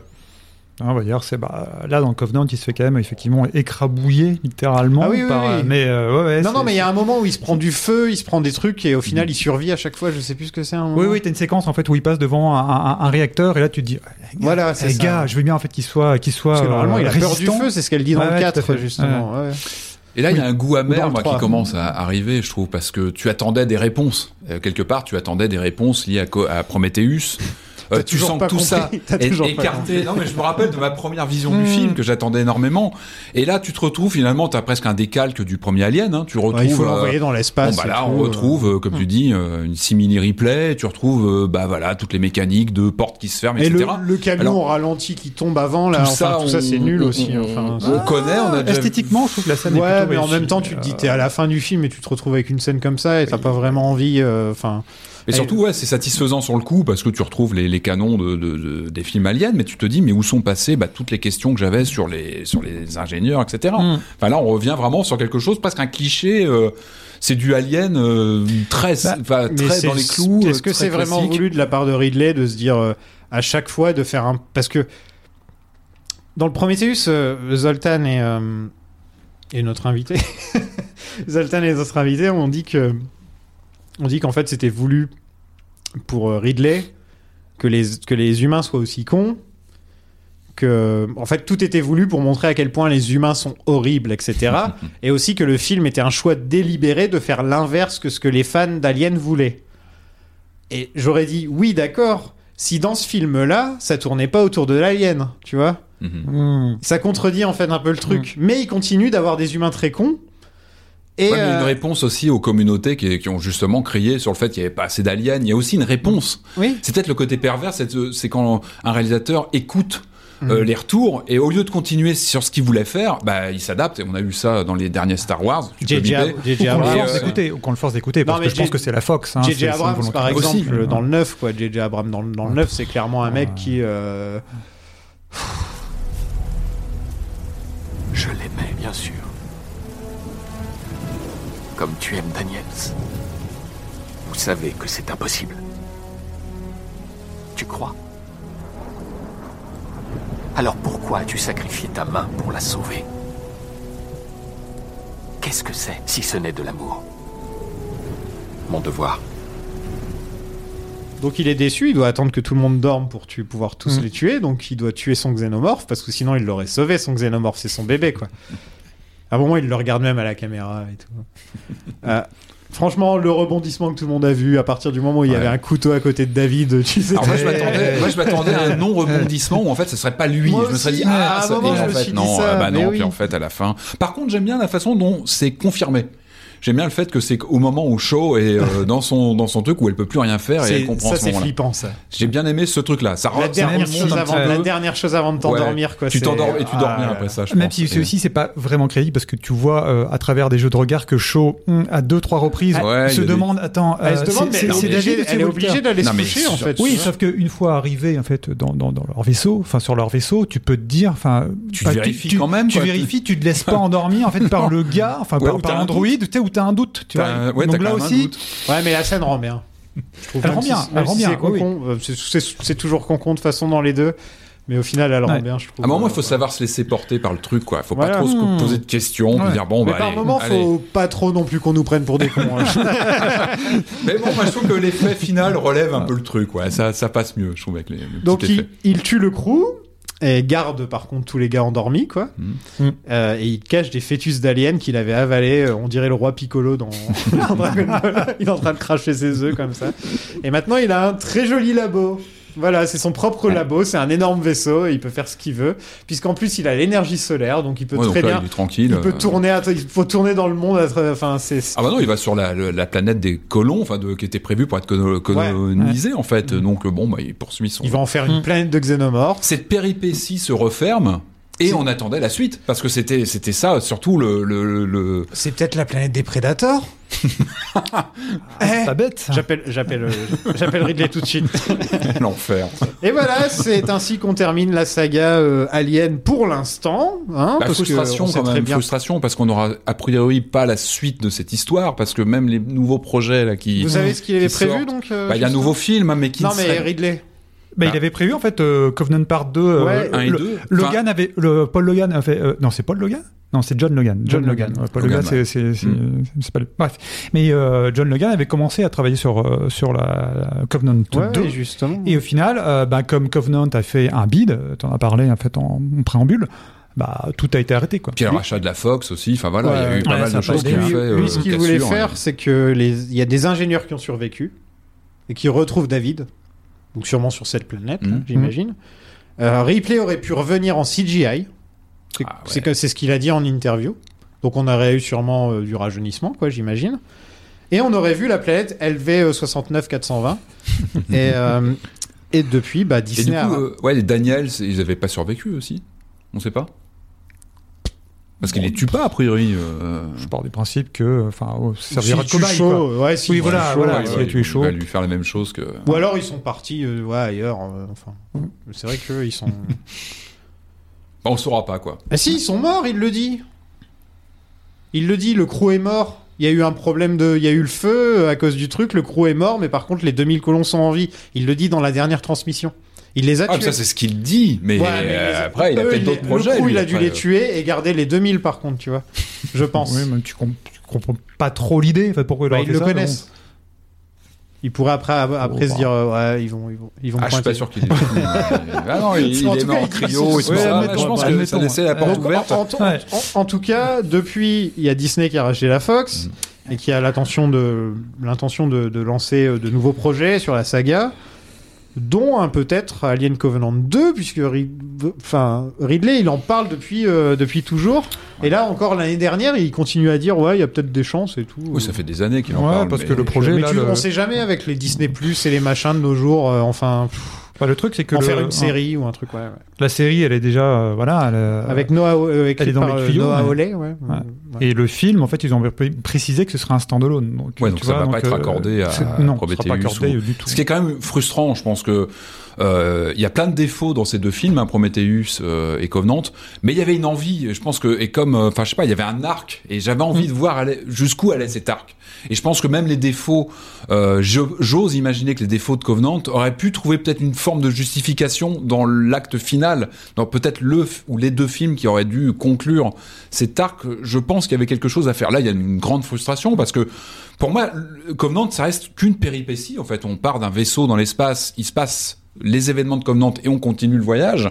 C'était qu'un point d'étape. Et c'est vraiment frustrant que ça s'arrête là parce que j'aurais vraiment été curieux de voir ce que ça donnait au final, euh, bah, l'arrivée sur cette planète à, colo- à- à coloniser. euh, euh, voilà, il y avait vraiment une frustration que ça se termine pas, qu'il n'y ait pas de suite. Et de me dire que cette branche scénaristique dans le grand univers alien restera peut-être orpheline, je trouve ça frustrant. Il y aura peut-être des comics, des jeux vidéo. Ouais, mais, Ouais, euh, mais c'est pas, pas la même Non, dimension, quoi. tu vois, pareil, donc, voilà, c'est- ouais. c'est pas pareil. Vaisseau colon Covenant au rapport. À l'exception de Daniel et Tennessee, l'équipage est tragiquement décédé à la suite d'une éruption stellaire. Les colons en hibernation sont indemnes et sereins. Le cap est maintenu sur Origae 6. J'ai bon espoir que cette transmission sera relayée par le réseau sous une année,36. Ici Walter, fin de transmission. Code de sécurité 31564, trait F. Bon, qu'est-ce que vous avez pensé de cette Alien Covenant? Bon, on commence avec toi. Bah euh, là, je pense qu'on l'a bien dit. Hein. C'est, euh, moi, c'est, euh, j'ai l'impression d'avoir un petit côté bipolaire en fait quand je pense à ce film-là, parce qu'il y a une partie de moi qui me dit ouais, mais il y a quand même des bonnes choses. On, en a parlé. Et puis il y a l'autre partie qui dit ouais, mais enfin n'oublie pas que pour chaque bonne chose, chaque bonne séquence, il y a un truc qui ne va pas aussi. Donc du coup, c'est, c'est voilà, c'est, c'est un film comme, comme, comme vient de le dire Patrick, qui me frustre beaucoup plus que Prometheus par exemple euh, parce que ce qu'il amène euh, est très intéressant ce qu'il amène autour de David est très intéressant et puis il y a aussi bah voilà tu sais que ce ne sera jamais développé enfin a priori tout du moins au Mhm. cinéma et puis bah surtout justement entre entre Covenant et Alien bah a priori on n'aura jamais effectivement les, euh, les les nombreuses réponses euh, à nos questions de savoir qu'est-ce qui s'est passé La euh, boucle ne sera jamais bouclée. Exactement, exactement. Et donc ça restera quand même pour moi, euh, je pense, l'alien le plus, euh, enfin le, film le plus frustrant pour moi de, de la saga. Alors moi quand je l'ai vu en salle, j'ai eu du mal, il m'a fallu 5 ans pour le digérer, donc là 5 ans après je peux en parler avec un peu plus. Non j'avais eu du mal, euh, parce que j'avais beaucoup d'attentes après Prometheus. Là maintenant je le prends pour ce qu'il est ce film. Euh, il, a, il a plein de défauts, il a aussi beaucoup de qualités dans sa mise en scène, dans la montée en tension, dans certains euh, euh, développements de personnages, dans ce côté moi, que j'aime bien un petit peu, on en a parlé avec des narrations un peu satellites, etc. Je trouve que c'est intéressant et finalement je- j'en profite plus aujourd'hui et en sachant qu'il y aura peut-être pas de suite, ça en fait presque un, une œuvre non finie euh, où on peut imaginer justement peut-être soi-même la, la suite. Parce que ce projet de Prometheus et de et de Covenant pose pas mal de questions. C'est vrai que l'idée c'était de d'apporter la lumière sur les origines de l'alien qui était quand même c'était un peu perturbant parce que à la fois c'est vrai que le problème de Covenant, c'est qu'il ramène trop l'alien. C'est vrai que Prometheus, on sentait qu'il y avait une ambition folle d'aller sur, euh, voilà, d'étendre l'univers et de poser des questions philosophiques sur la place de l'humanité, etc. C'est vrai que Covenant, c'était un peu Arthur sur Terre, et je pense qu'il y avait le studio qui avait dit, bon, il nous faut de l'alien, donc on, revenait sur quelque chose de presque vulgaire. C'est vrai que lor- lorsque l'alien apparaît, il y a une vulgarité presque dans sa, mise en scène. Donc ça, j'avais vraiment eu du mal à, à l'encaisser. Aujourd'hui, j'ai une relation plus apaisée à ça. Euh, après, c'est le projet global, moi, qui peut-être se, peut se questionner, c'est est-ce qu'il faut vraiment qu'on sache que euh, finalement l'alien euh, c'est un c'est le fruit des éprouvettes de de, de, de, de- de David sur une planète? C'est ça la vraie question. Euh, est-ce qu'on re- pourra revoir encore le premier alien de la même façon quand on sait ça? Euh, oui parce que le film il, est, il, il garde toute son toute sa force toute sa puissance euh, ça pose la question des préquels en fait euh, je pense j'ai noté il y a, il y a Solo qui a, qui, qui- a marché là-dessus Parce qu'on a Euh, besoin de savoir ce que c'est son, d'où vient son nom. euh, Solo, c'était même maladif. Moi, j'aime bien Solo parce que c'est un cas d'école, enfin, qui, qui mettait des images sur chaque concept qu'on avait eu comme ça dans l'univers de Star Wars. Et ça en était maladif, Solo. C'était le, le cahier des charges qui mettait une image sur tout. Et, et là, c'est pareil. Enfin, mais je veux dire, ça a toujours été un peu dans l'univers de Star Wars, puisqu'il y a aussi George Lucas qui avait décidé, bah, ces bah, trois ça PO, préquel, ça va être créé par Dark Vador. Enfin, tu vois, il y a des trucs comme ça par moment. Ou Boba Fett, en fait, euh, son père, c'est lui qui a créé tous les clones. à part que là, Enfin, essayer de tout, con- de tout connecter comme ça, ça a vraiment tout. Et je pense que ça date de Star Wars. Alors, je pense après, que c'est là eux qui ont commencé. à Star avis. Wars, c'est presque plus mécanique et ça s'enclenche mieux. Alien, il y avait des zones d'ombre, mais qui, est- qui faisaient partie de, euh, de toi en tant que spectateur. T'étais projeté dans ce noir cosmique et avec des zones d'ombre sur le passé. D'où venait cette créature Elle était effrayante parce que, elle, enfin, vous savez tous, c'était le le- l'inconnu absolu, la terreur euh, Lovecraftienne d'un monstre comme ça complètement presque. On avait presque du mal à, bien voir sa forme en fait dans le premier film quand il apparaît. euh, c'est assez compliqué. Donc c'était la terreur absolue. Là maintenant c'est vrai que le projet de ces films-là, c'est d'expliquer d'où ils venaient et quelque part de de- d'amoindrir l'impact horrifique euh, du bah, du monstre en fait qui devient. Euh, et là, dans le show film, don't tell, c'est l'expression, c'est show don't tell. Mm. Tu, tu, tu montres et tu, n'expliques pas quoi. C'est vrai que la fin de Covenant, on le voit trop, il est, il est vulgarisé ce monstre, il, il perd. Et là, ça rejoint le jeu vidéo, hein, qu'il l'a vraiment utilisé en chair à canon, euh, le, le xénomorphe, jusqu'à ce qu'il il fasse plus peur du tout. Alors, se on se remet le premier film, et c'est une bonne dose de rappel qu'un un bon film avec un bon monstre, bah, la peur est toujours là. Mais y- je pense qu'il y avait ce risque aussi de, de complètement euh, euh, dévitaliser l'aspect horrifique de l'alien en expliquant trop d'où il vient. Et là, on est quand même sur une expérience d'un androïde fou sur une planète. Bon, c'est- on a connu mieux comme, euh, comme naissance cosmique de, de l'horreur absolue. Mais même le, le- le dernier Ghostbuster, il y avait aussi cette volonté de tout rationaliser, tout Oui, mettre bah, en image. écoute, hein. écoute notre épisode sur Parce le sujet, on était vénère. Hein, On putain, te montre euh, l'architecte. L'architecte était à peine évoqué dans le premier Ghostbuster. On te le montre, il est là. Bah voilà, c'était lui, euh, sans, Ouais. Bon. Sandor, c'est ça. Enfin bref. J'ai préféré Covenant à Prometheus, comme je le disais tout à l'heure, parce que je trouvais que Prometheus était perdu un peu comme film. Euh, le cul entre deux chaises, en fait. Il savait pas s'il voulait faire euh, l'histoire du monde ou l'histoire d'Alien. Et là, dans celui-là, c'est beaucoup plus l'histoire d'Alien, même si l'Alien est très mal utilisé, comme vous le dites. Mais c'est beaucoup plus, ouais, un petit côté euh, foire aux monstres Mhm. dans ce film. Donc, beaucoup moins le cul entre deux chaises, beaucoup plus tourné sur l'Alien. Mais en même temps, ça te prend le meilleur de Prometheus, David, et ça te le développe. Donc je trouve que rien que pour ça, même si l'introduction de David dans Prometheus est géniale, hein, mais là on a deux David, ils s'embrassent, ils, ont, ils jouent de la flûte et tout. Enfin moi c'est bon ça. Voilà, moi ça, moi ça me va. Donc après, ça veut pas dire que j'ai aimé Covenant euh, vraiment quoi. Euh, je ne pense pas que je le placerai euh, dans la quadrilogie. je sais pas si je le placerai aussi haut parce que j'adore, moi, moi j'adore Ripley, donc forcément, voilà quoi, ça joue, ça joue beaucoup pour moi. Et comme tu dis, c'est un peu dommage de pas avoir la suite, mais en même temps. Si c'est pour qu'on s'arrache les cheveux à chaque fois qu'on regarde ces films.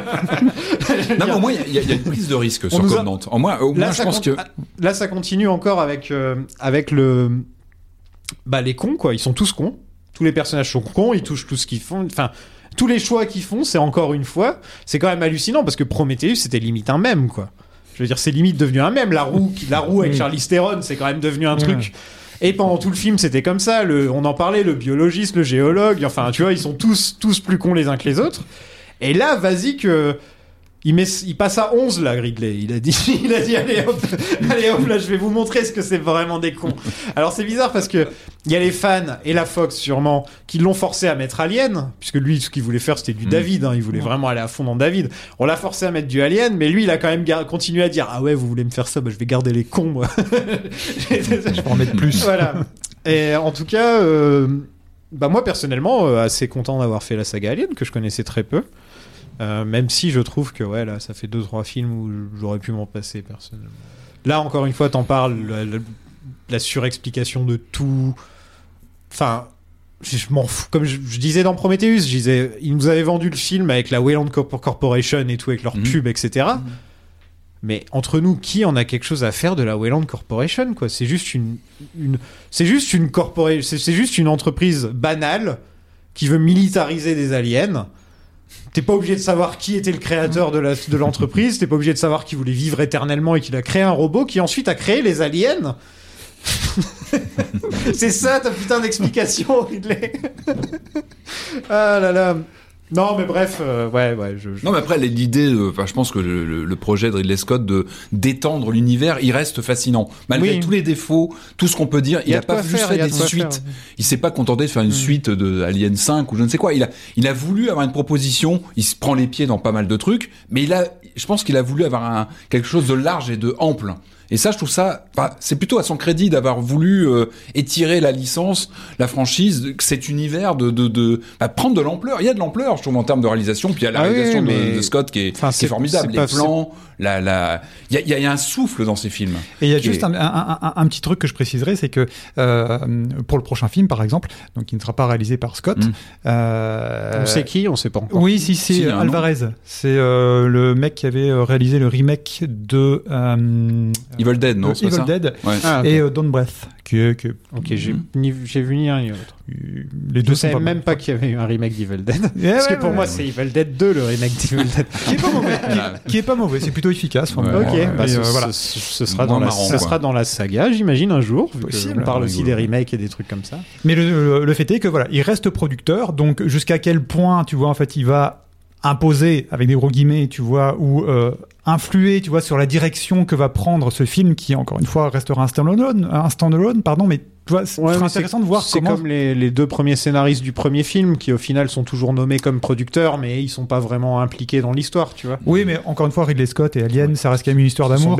Donc je pense que s'il est producteur sur le prochain film, connaissant le bonhomme, Il va être sur le dos des mecs. Quoi. ouais, complètement. Est-ce qu'il Ouais. aurait pas fait un crossover avec Blade Runner parce que ça pendait Ah. euh, au nez de cette euh, franchise là de ce Prometheus Ouais.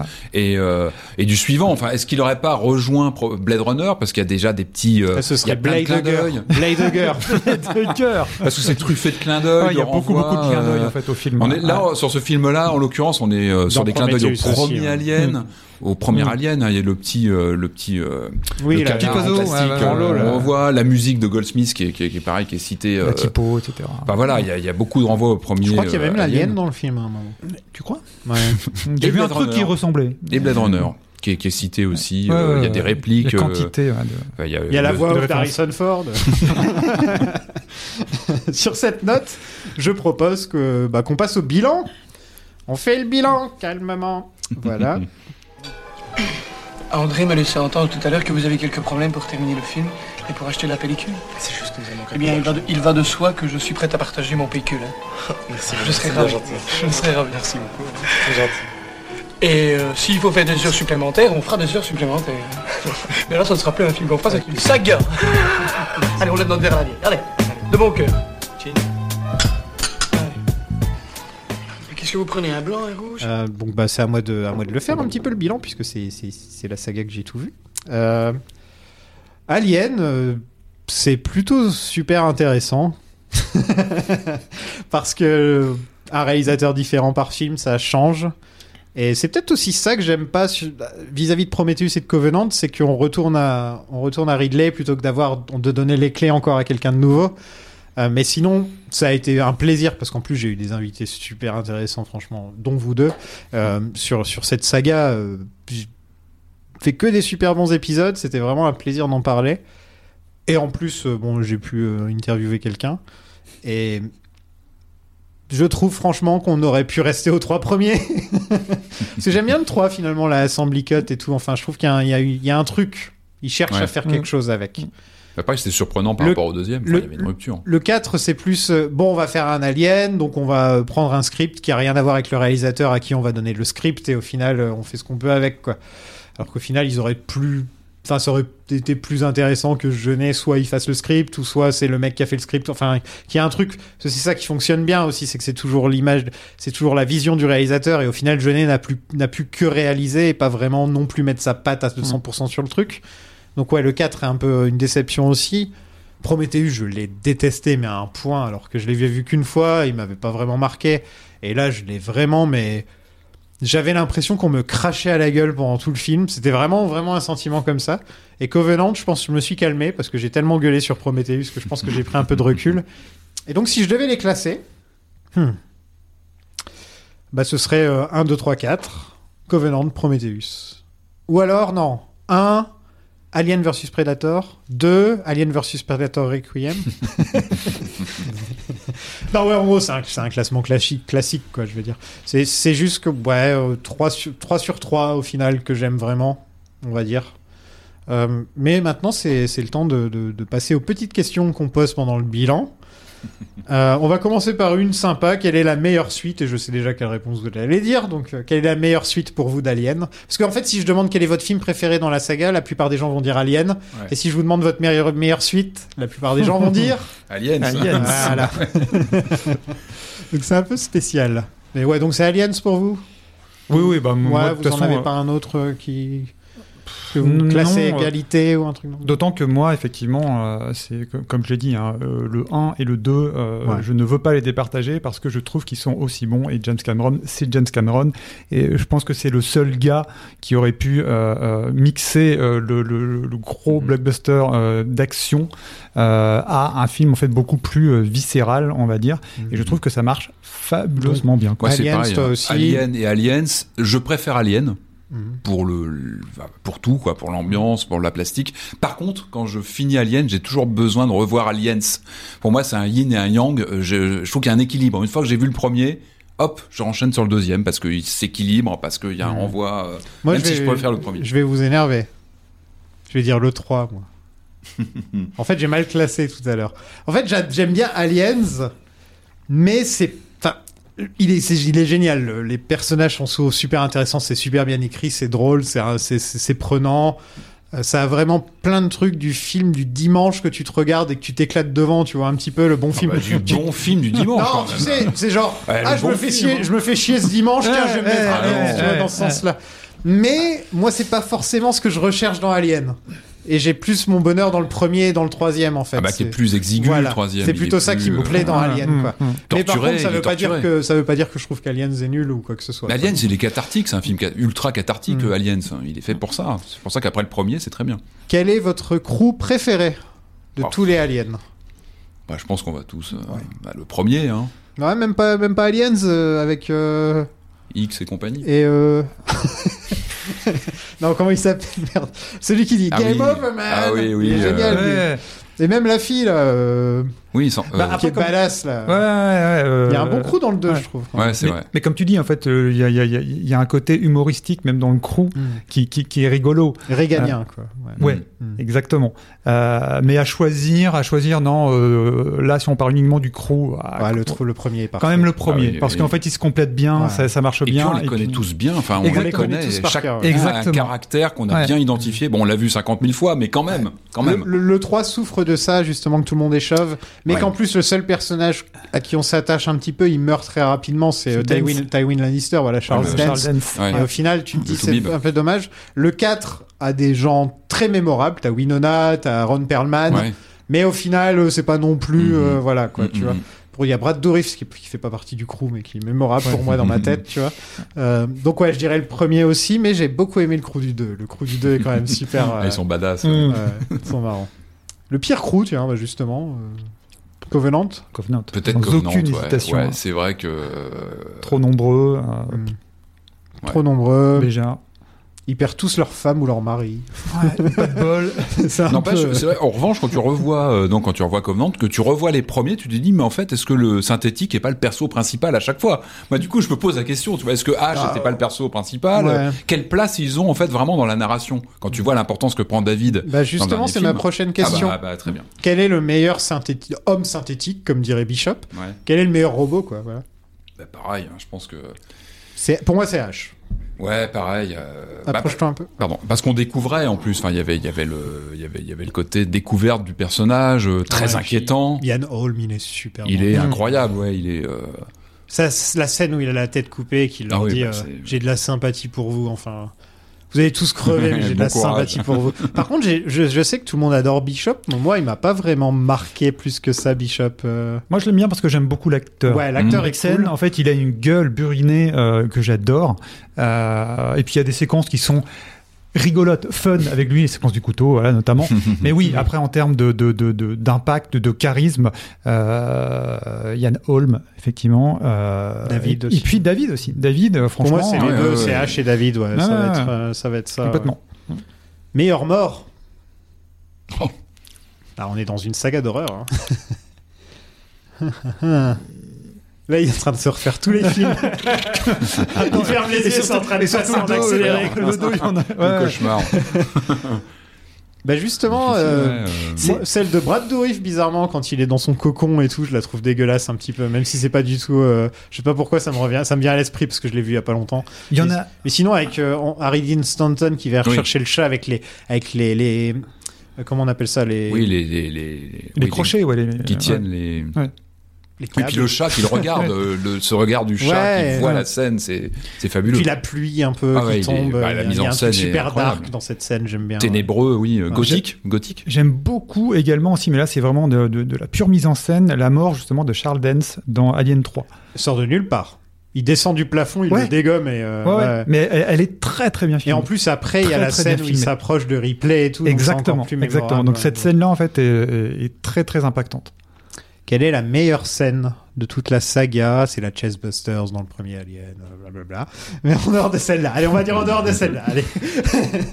C'est Get Away From Her, You Bitch. Mais en dehors de celle-là aussi. Justement, j'aime beaucoup cette. euh, ce... Enfin, c'est pas une scène, mais ce plan de l'alien avec Ripley, c'est tellement le, c'est tellement marquant. C'est l'image marque, enfin vraiment l'image euh, juste comme ça, image marquante de la saga, quoi, pour moi. Moi donc moi cette scène-là, enfin voilà, mais euh, pour ne pas me, me repartir sur cette scène-là, spontanément comme ça, je dirais, euh, c'est une scène que j'adore, même si je la connais par cœur. C'est dans Aliens.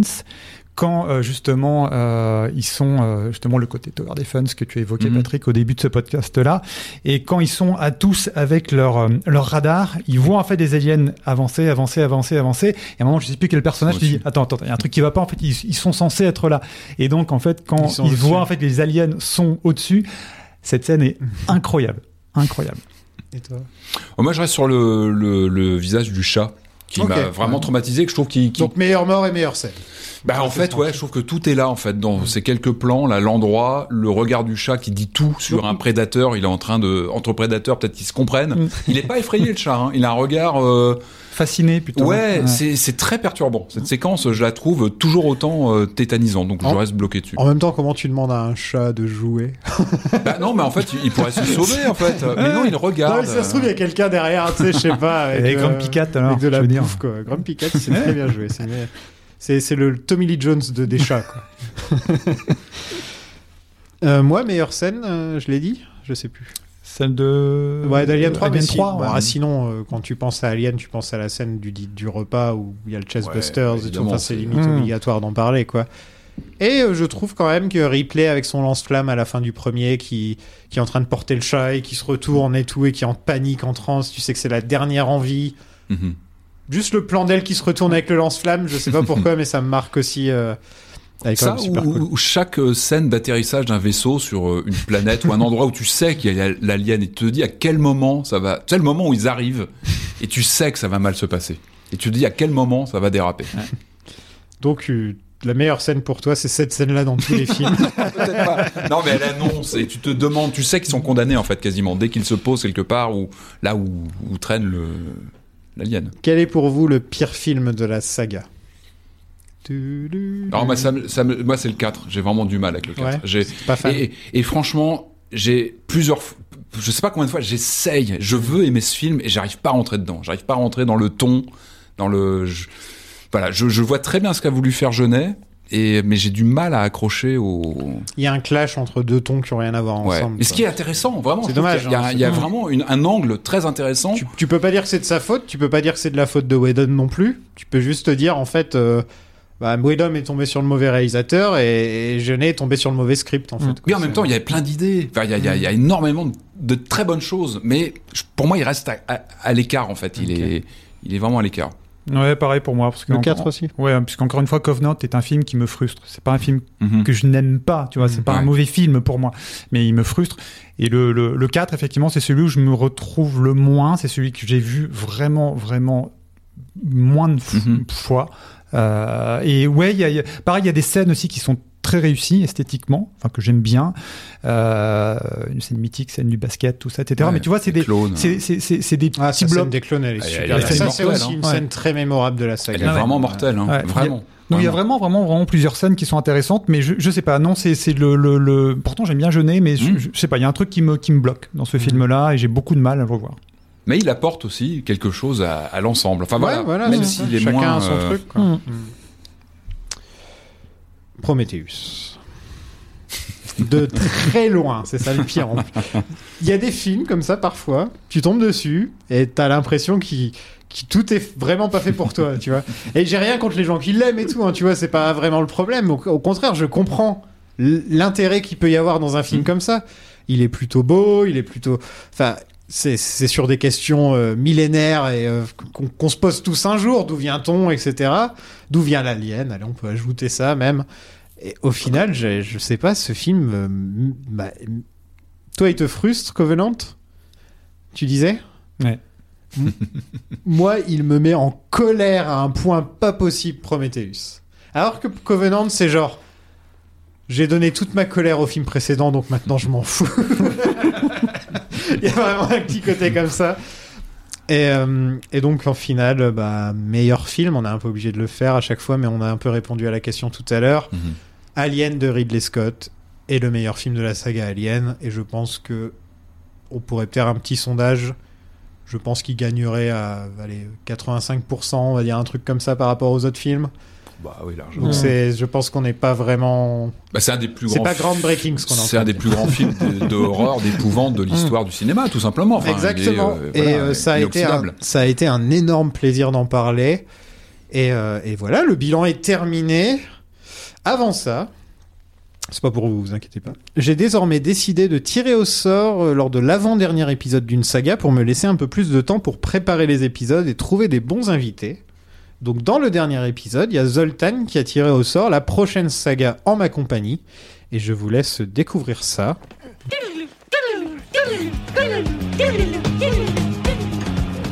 Euh, et surtout, avant de partir, bah, Zoltan est là. Ah ouais, on va tirer la suite. hein. Donc on va en profiter pour tirer euh, la prochaine saga. le maître Capello euh, du chapeau. Voilà, c'est toi qui. Non, c'est toi qui le fais. Ah, vas-y, je tire pour une fois. putain. Bah oui, tu l'as jamais fait. T'es Ouais. jamais là d'habitude. Ah, vas-y, alors, attention. Attention, et la là, prochaine saga. il restera Covenant hein, quand même. Et la prochaine saga sera. Donc normalement, on est sur des. On va, on va. Alors, allez, on va voir.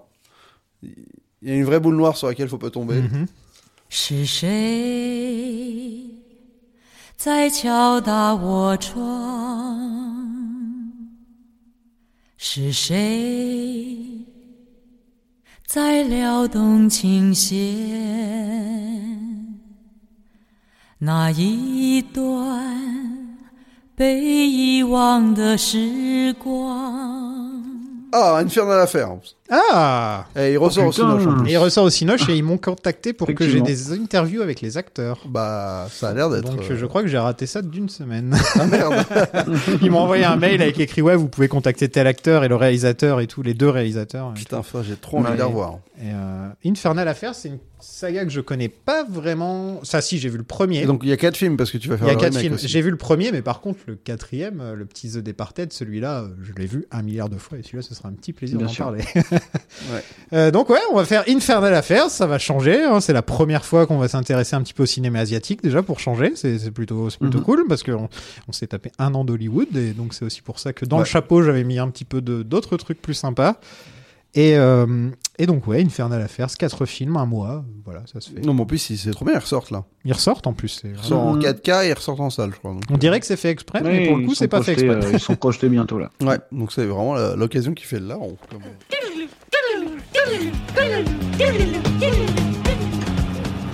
Voilà, voilà, donc c'est Infernal Affairs qui sera notre prochaine saga. En plus, en ce moment, elle est au cinéma, donc allez, allez voir la trilogie. On parlera aussi des infiltrés de Martin Scorsese, et à vrai dire, ça, j'ai super hâte d'en parler, parce que voilà, je pourrais parler de Scorsese. Merci à vous deux de nous avoir rejoints. On peut vous retrouver merci, où en ce moment? Ben, chez Microïd, via Ouais. les jeux en fait qui vont sortir, notamment Siberia The World Before, qui va sortir la semaine prochaine. Ah, cool. Oui, tout à fait. Euh, Silence on joue toutes les semaines. Euh, Libération, euh, Game Cult aussi parfois. Si vous aimez ce que l'on fait, n'hésitez pas à nous donner 5 étoiles partout et à nous suivre sur Twitter, Atlas Sagapod. Et si vous voulez nous aider financièrement tout en découvrant des dizaines d'épisodes sur les sagas et bien d'autres films, rejoignez notre Patreon, patreon.com slash plan séquence. J'ai rénové tout le Patreon dernièrement, genre il y a deux jours, avec des nouvelles offres une meilleure explication de ce qu'on fait pour plus qu'on me fasse chier. Donc jetez-y un œil et comme toujours, vous pouvez retrouver les autres podcasts du label Plan Séquence sur planséquence.net. Un grand merci à vous de nous avoir rejoints et bien sûr merci à tous les gens qui nous aident sur le Patreon, des gens comme Beres et Mendes, nos very important patou. Dans le prochain épisode, je commencerai une nouvelle saga avec un voyage à Hong Kong pour la trilogie Infernal Affairs. À la prochaine tout le monde. Ciao. Ciao.